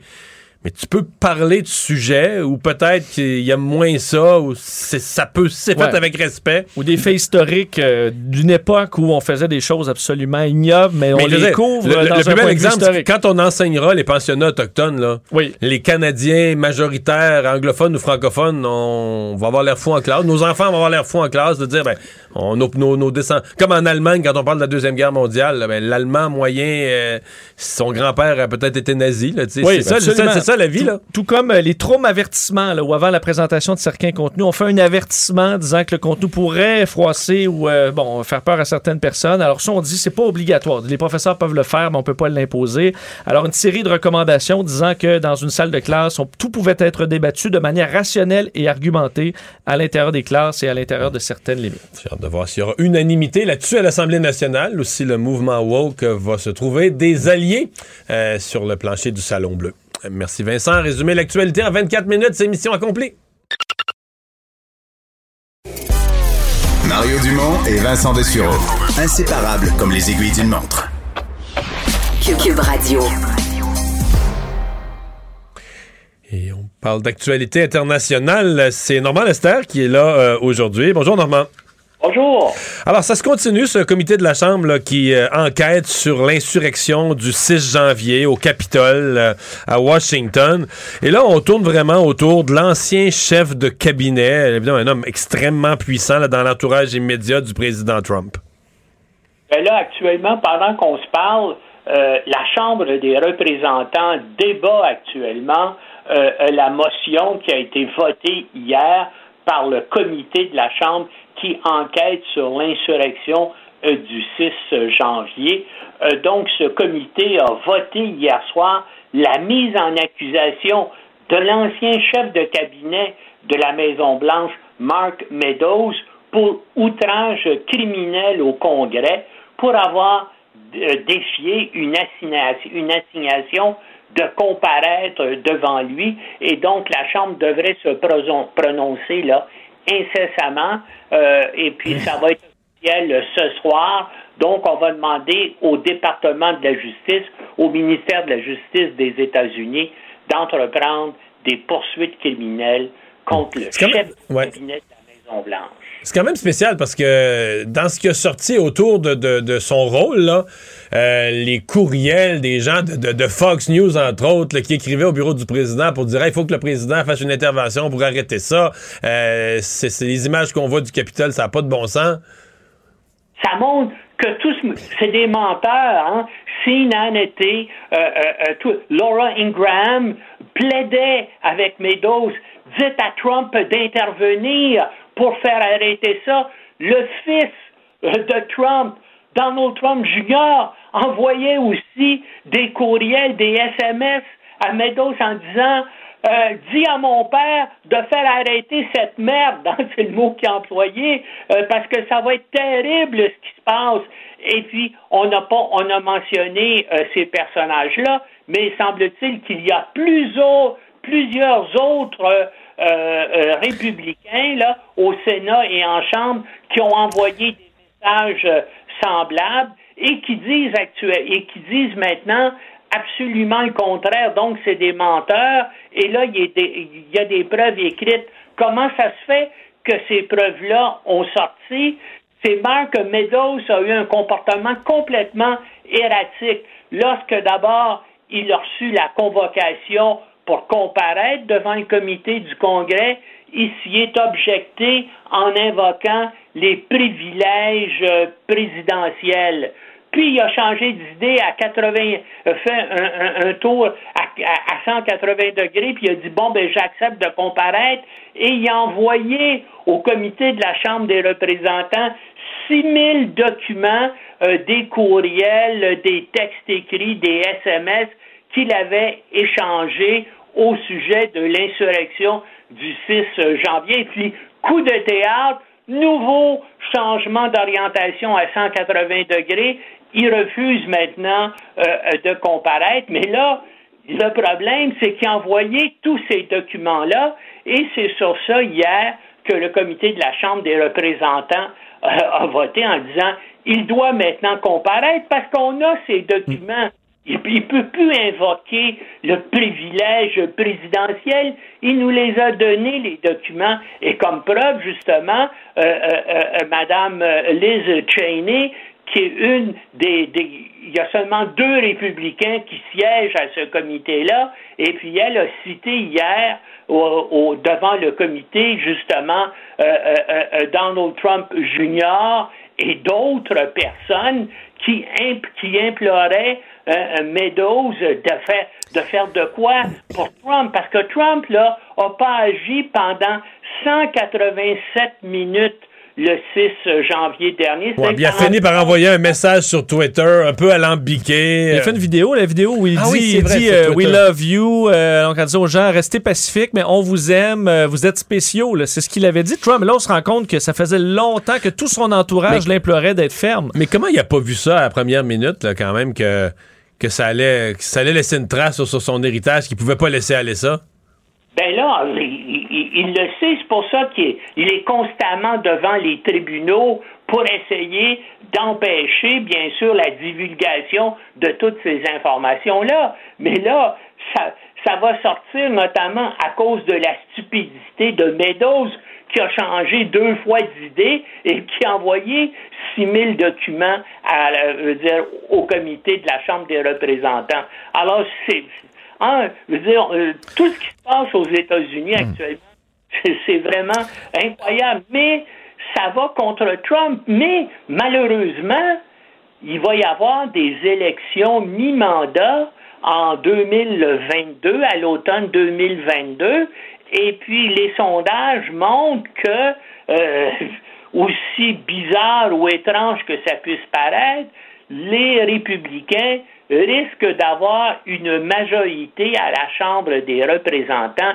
Ici, bien sûr, le comité sur l'insurrection du 6 janvier n'a pas fini d'ici là son enquête, n'a pas remis son rapport, eh bien, c'est sûr que le jour où les républicains mhm. ont une majorité à la Chambre des représentants, ils arrêtent immédiatement ça ils dissolvent le, euh, euh, le comité euh, d'enquête et c'est fini. Donc, vraiment, là, les gens sont engagés dans une course contre la hmm. montre, là, pour essayer de sauver la démocratie. ils vont se dépêcher euh, d'arriver avant cette, cette date-là. Euh, Normand, il faut parler d'un autre sujet euh, tout aussi important qui a un lien avec Trump aussi. On se souvient que pendant son, son passage à la présidence, il s'était retiré de l'accord du de, de, bon de dénucléarisation avec l'Iran. On se souvient qu'il avait fortement insulté, attaqué Obama pour cette entente-là. Et là, finalement, on est en négociation pour reprendre essayer de raviver cet accord-là? Oui, c'est l'accord sur le nucléaire iranien qui avait été négocié pendant des, euh, années sous euh, euh, Barack Obama et finalement ça avait réussi et les Iraniens respectaient parfaitement l'accord, mais, mais, mais Trump, tout à coup en 2018, a dit je dénonce l'accord, les États-Unis se retirent. Bien sûr, tous les autres pays qui participent ont été estomaqués. La Chine, la Russie, la Grande-Bretagne, la France, euh, tout le monde s'est dit pourquoi? Il n'y avait pas de raison, mais Trump, c'est Trump. Hein, c'est un espèce ben, vous savez, c'est un individu qui est complètement incohérent.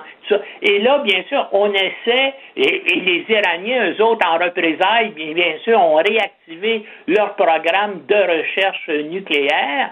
Et puis là, ben, il y a eu un changement de régime à Téhéran. Et là, bien sûr, c'est un islamiste radical euh, qui est euh, président de l'Iran. Et puis lui, donc, dit, ben là, nous, nous, ce qu'on veut, c'est que les États-Unis annulent les sanctions qu'ils ont prises contre notre pays, et puis on va négocier, mais uniquement après que les Américains, que Joe Biden lève les sanctions qui ont été euh, réactivées par Trump contre l'Iran. Et Joe Biden, lui, dit, on est prêt à lever ces sanctions-là, mais il faudrait d'abord que les Iraniens manifestent de la bonne volonté en interrompant la relance de leur recherche nucléaire. On en est là, là, ça, ça traîne depuis cinq mois. Les négociations ont repris euh, euh, lundi et puis il y a pas mal de pessimisme en disant, ben là, euh, il y a peu de chances que ça avance, mais ça risque bien sûr, ça aussi, encore une fois, de faire augmenter les tensions au Moyen-Orient et même d'aller vers une guerre. On sait euh, qu'Israël est absolument, veut absolument que toute recherche euh, sur le nucléaire cesse en Iran. Israël fait des pressions énormes sur Washington pour que Washington défende euh, cette position-là. Et, et là, ben, ce que les analystes des questions diplomatiques et militaires au Moyen-Orient se demandent, est-ce que les Israéliens, si effectivement il n'y a pas moyen de, de, de, relancer, il y a un échec là, de la reprise de ces négociations-là, est-ce que les Israéliens vont aller aussi loin que de faire une frappe euh, aérienne importante sur l'ensemble des... ça serait, ça serait du trouble pendant un bout de temps dans toute cette région du globe. Merci beaucoup, Normand. OK. Bye-bye. Mario Dumont et Vincent Dessureau. Inséparables comme les aiguilles d'une montre. Cube Radio. Et c'est l'heure de la chronique sportive de Jean-François Barry. Salut Jean-François. Allô, allô Mario. Alors, le Canadien joue ce soir, puis euh, avec les nouveaux trios, on n'est pas trop inquiet, là, tout va bien? on... Oh, j'ai entendu un petit rire de Vincent. Oui, Salut euh, Vincent. oui, oui, euh, je comprends. Hein? Honnêtement, euh, puis là, je sais que l'autre fois quand j'ai dit ça, j'ai failli me faire avoir parce que le Canadien a tenu le bout puis on a perdu 3-2 contre le Lightning en fin de troisième période, mais je vois pas comment le Canadien peut se sortir de ça ce soir. Euh, surtout qu'ils ont une vengeance au cœur, les Penguins de Pittsburgh, parce que notre dernière victoire, c'est Ouais, 18... c'est, ça, c'est la dernière fois qu'ils ont gagné. c'est quelle date? Il y a 18 jours passés. Oui. Ça fait boy. 18 jours qu'on n'a pas gagné. C'était une victoire de 6-3 contre ces mêmes euh, Pingouins. Mais Donc, il y a des joueurs qui n'ont jamais connu la victoire encore euh, chez le Canadien. sont- Quelques-uns, oui. En tout cas, on remonte en novembre. hein. Vous savez que c'était fin novembre. là. En décembre, on n'a pas gagné encore. Mais depuis ce temps-là, les Pingouins sont transformés. Vous vous souvenez, là, lorsque le Canadien a affronté les Pingouins, Sidney venait de revenir au jeu. Il n'était pas le Sidney Crosby qu'on connaît, etc., etc. Mais là, il est replacé. Il a maintenant un point par match. Euh, ça, ça veut dire qu'il y a des matchs qui a fait plus qu'un point, là, parce qu'il était be- bien en deçà d'un point par match. Donc là, il est de retour. Euh, Tristan Jarry est phénoménal dans la dernière séquence. Il donne moins de Oui, mais deux ça, buts. ça devrait pas être grave. Généralement, le premier gardien, c'est jamais lui qui est contre le Canadien. Ils sont tellement mauvais que les équipes mettent toujours leur deuxième gardien, non? Ouais. Mais ce soir, c'est supposé être Tristan Ah Jarry. oui, Je- eh boy. Je- oui. Question de gonfler ses statistiques encore plus. Le désavantage, écoutez bien ça, le désavantage numérique des Pingouins est premier dans la Ligue quand on sait à quel point le Canadien a de la difficulté à ne serait-ce que de s'installer en territoire adverse sur notre avantage numérique. Donc, ça regarde rien de, de bien de ce côté-là non plus. Euh, bref, euh, tout roule là, pour le- les Pingouins. sont 7, 2 et 1 à leurs 10 Mais le Canadien a matchs. quoi, là? Je sais pas, deux buts dans ses dix dernières périodes, une affaire de même? Compte pas Ouais, beaucoup de buts, hein? Je sais si pas la noté, statistique, mais on, on- en fait, on compte pas de buts, on sort pas de notre zone, on domine rarement en temps de possession de rondelles, on domine pas non plus au chapitre des tirs au but, on domine pas euh, pour les bonnes chances de marquer, parce que tu sais, des fois, il y a des tirs au but qui valent absolument rien dire. Bref, tu sais, on, on, on va se répéter tout au long de l'année, là, mais ça va être un match très, très, très difficile, encore une fois, ce soir pour le Canadien. C'est une grosse commande. On disait que peut-être Jeff Petrie en uniforme ce soir pourrait peut-être faire un retour au jeu. Par contre, Mais les gens qui Evans, s'excitent en disant ça, ils se souviennent pas de c'est quoi Jeff Petrie. hein? peut-être que ça pose On fait ce qu'on peut. Là. Peut-être qu'il a regardé pendant sa blessure, il a regardé les films des 20 premiers matchs de la saison, puis là, il sera plus le même. Ouais, peut-être. Peut-être qu'il a regardé ceux de l'année passée. Ah, en ah, oui, de oui, saison, ça serait mieux, ça dit, serait mieux. Mon Dieu, je jouais, je jouais donc bien. Moi, peut-être qu'on va y avoir remis ses yeux rouges des séries l'année passée. vrai. Mais, euh, mais par contre, euh, parce que ça, c'est la bonne nouvelle, peut-être que Jeff Petrie va être en alignement, dans l'alignement. Par contre, euh, Jake Evans, lui, euh, est un cas incertain pour ce Qu'est-ce soir. qu'il y a? Déjà qu'on on n'a pas trop à l'attaque. Mais là, qu'est-ce ça- qu'il y a, Jake Evans? Euh, Euh, on le écoute, j'ai cherché partout, on ne sait pas. Fait que est-ce que c'est parce qu'il est enrhumé? Euh, est-ce qu'il y a des symptômes euh, quelconques? Est-ce que c'est une blessure qui traîne? J'ai pas trouvé la, la réponse. Bon. Bon, justement, on parce Je que pas dans- dans l'entourage de l'équipe. Non, hein. je comprends. Non, On mais bon, pas. tu parlais de symptômes. euh, parlons de COVID qui euh, s'invite encore? Ah là, la COVID, Dans toutes les ligues, là. C'est, du sérieux, là. C'est, c'est, c'est pas... euh, ça va pas bien, là. Dans toutes les ligues, hier, la NFL, tu as sûrement suivi ça, Mario, on 37 testé joueurs, 37, 37 joueurs dans la journée d'hier. Imagine-toi donc. Ça, c'est la première des choses. Euh, aujourd'hui, on annonce que présentement, là, dans la Ligue nationale de hockey, il y a, il y a 23 joueurs euh, qui ont la COVID dans la Ligue nationale de hockey, dont euh, Barzell avec les Islanders, Brad Marchand avec Boston. Je vous dis ça parce que c'est des joueurs vedettes. Le match euh, entre les Canes, les Hurricanes et le Wild du Minnesota est annulé. Euh, vous vous souvenez que les Hurricanes ont été joués où en fin de semaine? Contre les Flames de Calgary. Alors évidemment, les Mhm. Flames, il y a eu des cas de COVID, ils ont donné ça aux Hurricanes. Donc le match est annulé contre le Wild. Donc partout, euh, je vous ai parlé euh, des Blue Jays, je vous ai parlé des Bulls de Chicago, pas des Blue Jays, des, des Raptors, pardon, les Bulls de Chicago. Bref, dans toutes les ligues. Et je vous dirais même que là, ça commence à descendre. Vous savez à quel point je suis le, le hockey mineur. Il y a un gros challenge du côté de la baie en fin de semaine là, au Saguenay-Lac-Saint-Jean. C'est le challenge du midget 3. C'est un espèce de, appelons ça un showcase là, pour que les jeunes puissent se faire voir par les dépisteurs. Donc, c'est les, les futurs joueurs juniors majeurs. Et d'habitude, bon, il y a des équipes du Québec. Mais c'est pas un bon moment pour réunir des centaines de jeunes, là. Ouais, mais ça, c'était prévu il y a longtemps. Je comprends. tout ça pour dire que là, les équipes des Maritimes ne seront pas là parce que d'habitude, il y a aussi les équipes des Maritimes, puisque euh, du côté de la Nouvelle-Écosse et du Nouveau-Brunswick, euh, le hockey est arrêté. là. Tous les sports d'équipe, en fait, on revient à ce qu'on a connu euh, l'année passée. là. Donc, c'est en équipe, on peut faire des pratiques, on peut faire des matchs intra-équipe, mais plus question de croiser les équipes. Alors, évidemment, il n'y avait pas de question Ça pour pas bon, de s'en hein? venir. M'a m'a dit de quoi, moi, euh, j'ai déjà dit à ma blonde, parce que tu sais, ben, vous savez, le Nathan joue pour le Drakkar. Je serais pas surpris qu'on ait un petit séjour prolongé avec Nathan à la maison dans le temps des fêtes. là. J'ai comme l'impression qu'à un moment donné, il y a des ligues qui vont dire, bon, regarde, laissons passer deux, trois Hmm. semaines, là, euh, janvier particulièrement, là, les mois d'hiver. Euh, puis même chose dans la Ligue nationale de hockey. J'ai bien, bien hâte de voir si on, on va à un moment donné faire une pause sur la saison. Et pendant Ouais, mais aller à Pékin, aller aux Olympiques à l'autre bout du monde dans un contexte semblable, là? Ben, c'est en plein ça que, dont je m'en allais vous parler. Pendant qu'on est là-dedans, euh, je ne sais pas ce qui va se passer, mais là, les joueurs eux-mêmes commencent à émettre des doutes. On a vu Pietrangelo hier qui a fait, écoutez, moi j'ai quatre enfants, une femme à la maison, là, euh, plus sûr que ça me tente d'aller là-bas, surtout que si tu testes pas deux fois euh, positif, euh, négatif, en fait, avant de t'en venir, c'est une quarantaine de trois à cinq semaines en Chine. Euh, c'est moins le fun, là. Ouais, ouais. Et, et là, aujourd'hui, il y a Connor McDavid. Connor McDavid, c'est le joueur étoile de la Ligue présentement. Lui, là, il dit haut et fort depuis deux ans qu'il rêve d'aller aux Olympiques parce qu'il veut jouer avec Sidney Crosby c'est probablement la seule chance qu'il va avoir dans sa carrière. Et aujourd'hui, il a fait, savez-vous quoi? euh, Il a pas dit de même, là. sûr. ça voulait dire... Plus sûr, là. Plus sûr que ça me tente tant que ça, euh, d'aller me mettre à risque, euh, d'aller... Peut-être que ça va être une- la finale pour le hockey, ça va être une finale Chine-Russie, là.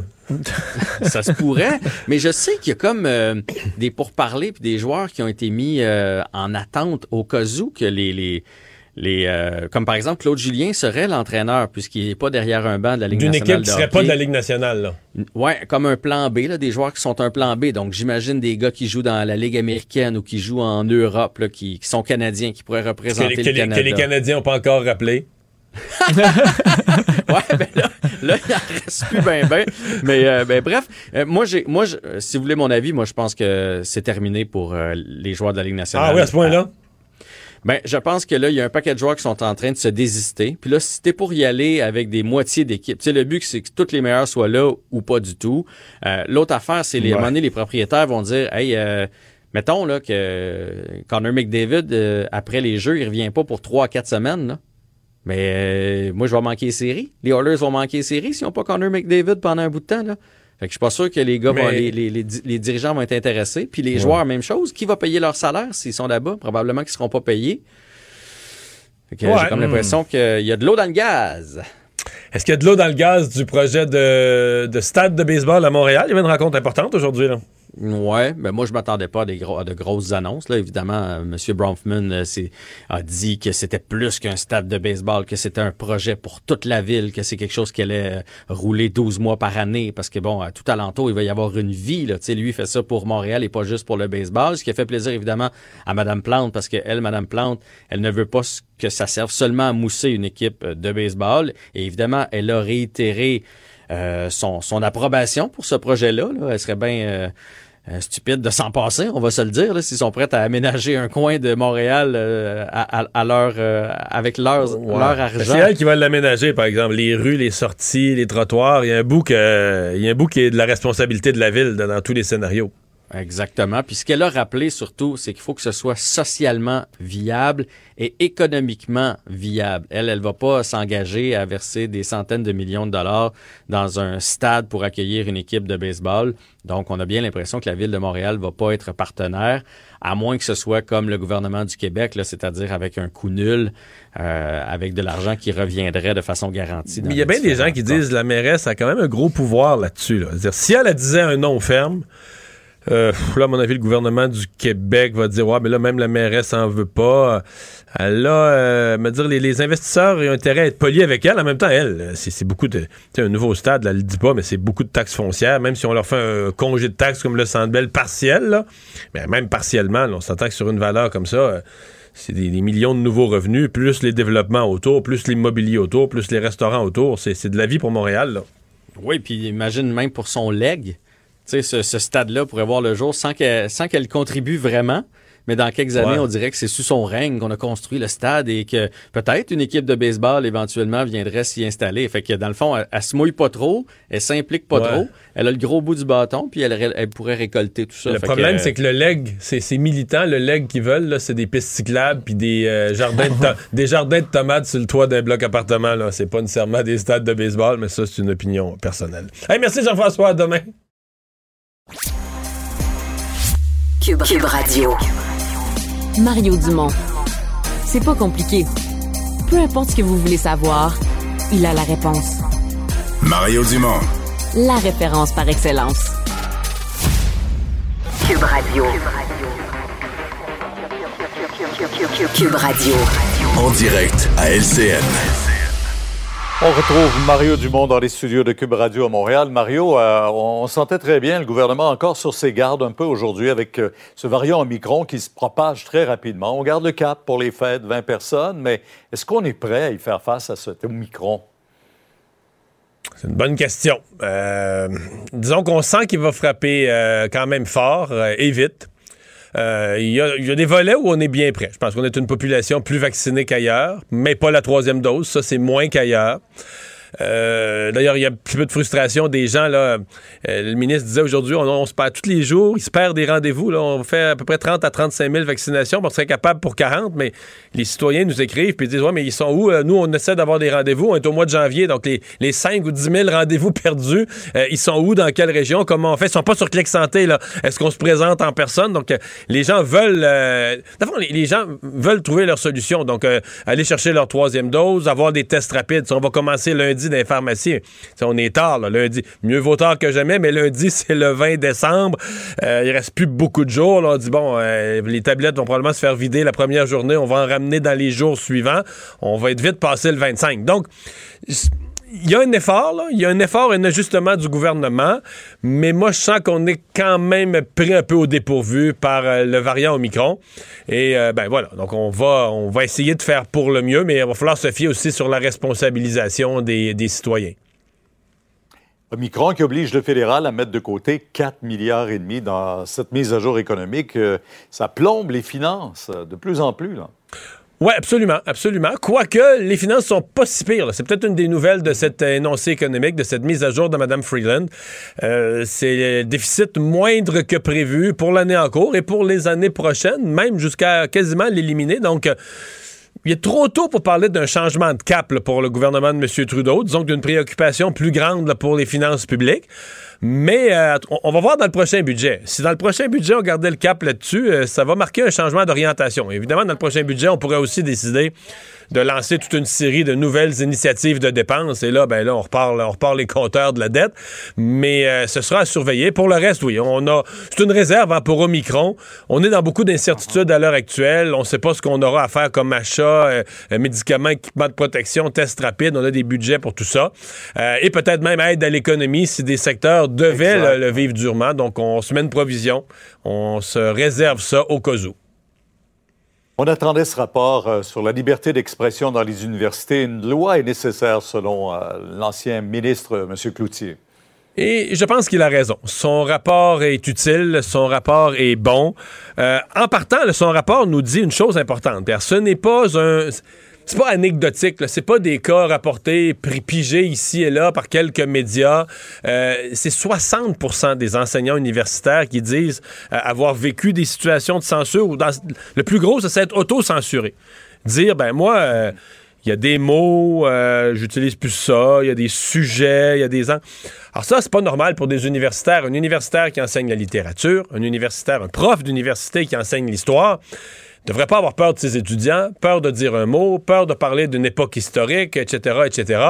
Donc, euh, la peur étant, euh, la peur que c'est les fameuses micro-agressions. Quelqu'un dans la classe dit, Ah, moi, je fais partie de telle minorité, puis là, il a dit telle phrase, tel mot, ça, c'est mes ancêtres, puis là, ben moi, ça m'a fait de la peine, ça m'a heurté, c'est une micro-agression, il a pas le droit. Et là, soit je demande que ce prof-là soit congédié, soit je pars après lui ses réseaux sociaux, puis j'encourage à la, à la violence, à des menaces à son endroit. C'est incroyable ce que des enseignants ont vécu.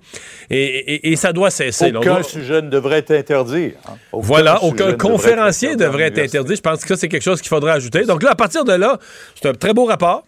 Mais euh, le gouvernement a des devoirs. Le gouvernement, c'est le gouvernement de la CAC qui a créé ce comité-là. Il y a eu la lettre euh, conjointe, la lettre euh, du ministre de l'Éducation du Québec, Jean-François Roberge, avec son homologue français pour défendre cette liberté des universités, liberté de pensée et de parole. Ben là, maintenant, ils sont à l'étape euh, de, de l'action, d'agir à partir de ce rapport-là. Donc, la balle est véritablement dans le camp du gouvernement, mais le comité d'Alexandre Cloutier a fait son travail. J'ai hâte de voir. Pour moi, la dernière question, c'est euh, le mouvement woke est quand même fort. C'est pas tout le monde qui aime ça, là. Euh, des gens qui considèrent que des micro-agressions dans une classe ne devraient pas en avoir, puis que les minorités devraient toujours être protégées en tout temps et en tout lieu contre n'importe quoi qui soit dit. Est-ce qu'eux auront une voix sur le parquet de l'Assemblée nationale? Est-ce qu'il y aura un des partis qui s'opposera à une éventuelle loi sur la liberté universitaire? À surveiller. À voir. Merci. On vous écoute 10 heures demain sur LCN. Au revoir. Bye bye. Et Vincent, dans les choses à surveiller, en cours d'émission, on a mentionné donc cette- ce message Twitter de M. Trudeau aujourd'hui où il disait vouloir faire une rencontre avec les premiers ministres des provinces. Ben, ça n'aura pas traîné. Non, parce que ça devrait avoir lieu dès ce soir, cette rencontre. Alors, on n'aura pas hésité euh, très longtemps. Justin Trudeau qui disait avoir parlé au premier ministre de la Colombie-Britannique, M. Organ, pour euh, organiser, lui qui est président en ce moment du Conseil de la Fédération, pour organiser cette réunion d'urgence pour parler de Micron. Donc, on comprend que c'est pour parler des fêtes. Euh, D'ailleurs, on dit que c'est pour protéger les Canadiens pendant les fêtes. Est-ce que euh, Justin Trudeau va essayer de d'ébranler les plans euh, du Québec Ben, là-dessus, qui pour l'instant va- sont Ouais. inchangés? Est-ce qu'il va juste confirmer aux provinces, euh, oui, oui, oui, des vaccins, on en a pour vous, oui, oui, oui, des tests rapides, on Mais ça, en à a. limite, il peut envoyer un- On va vous les expédier. Non, mais un courriel. faut que les Canadiens le sachent, que leur Oui, premier ministre s'en occupe bien, qu'il collabore avec les provinces pour être sûr que tout le monde a son matériel. Mais il pourrait aller une coche plus loin. Euh, peut-être pas au plaisir de tout le monde, mais ce qu'il pourrait demander aux provinces, parce que c'est la position de la santé publique fédérale, l'Agence de santé publique du Canada. La position officielle, c'est que les rassemblements, par exemple, à 20, mais il y a plusieurs autres provinces qui ont des rassemblements en haut de 10. Eux, ils disent 10, ça devrait être la limite. Donc, est-ce que M. Trudeau pourrait se faire le porte-parole de ça et demander officiellement aux provinces de réduire la taille des rassemblements? Euh, ça serait un gros geste politique, applaudi par certains, peut-être respecté dans le monde médical, euh, qui ferait pas plaisir, par exemple, dans l'ensemble de l'électorat, qui ferait pas On est plaisir loin à d'une élection. on est très, très loin d'une élection pour lui. Donc, est-ce qu'il pourrait poser ce, ce geste ou présenter des scénarios au premier ministre des provinces en disant, écoutez, là, ça va vraiment... n'a plus le choix. Ça va vraiment mal, on n'a plus le choix, il faut que Euh, vous fassiez quelque chose. Et d'ailleurs, si vous êtes euh, à, avoir des plans plus petits euh, pour les fêtes, vous voulez envoyer des cadeaux par la poste, sachez que c'est demain 15 décembre la date limite pour envoyer des colis standards par Poste Canada. Et être garanti que, être que ça arrive avant Noël dans euh, la province. Alors après ça, vous devriez aller par Express Post, puis les coûts vont augmenter.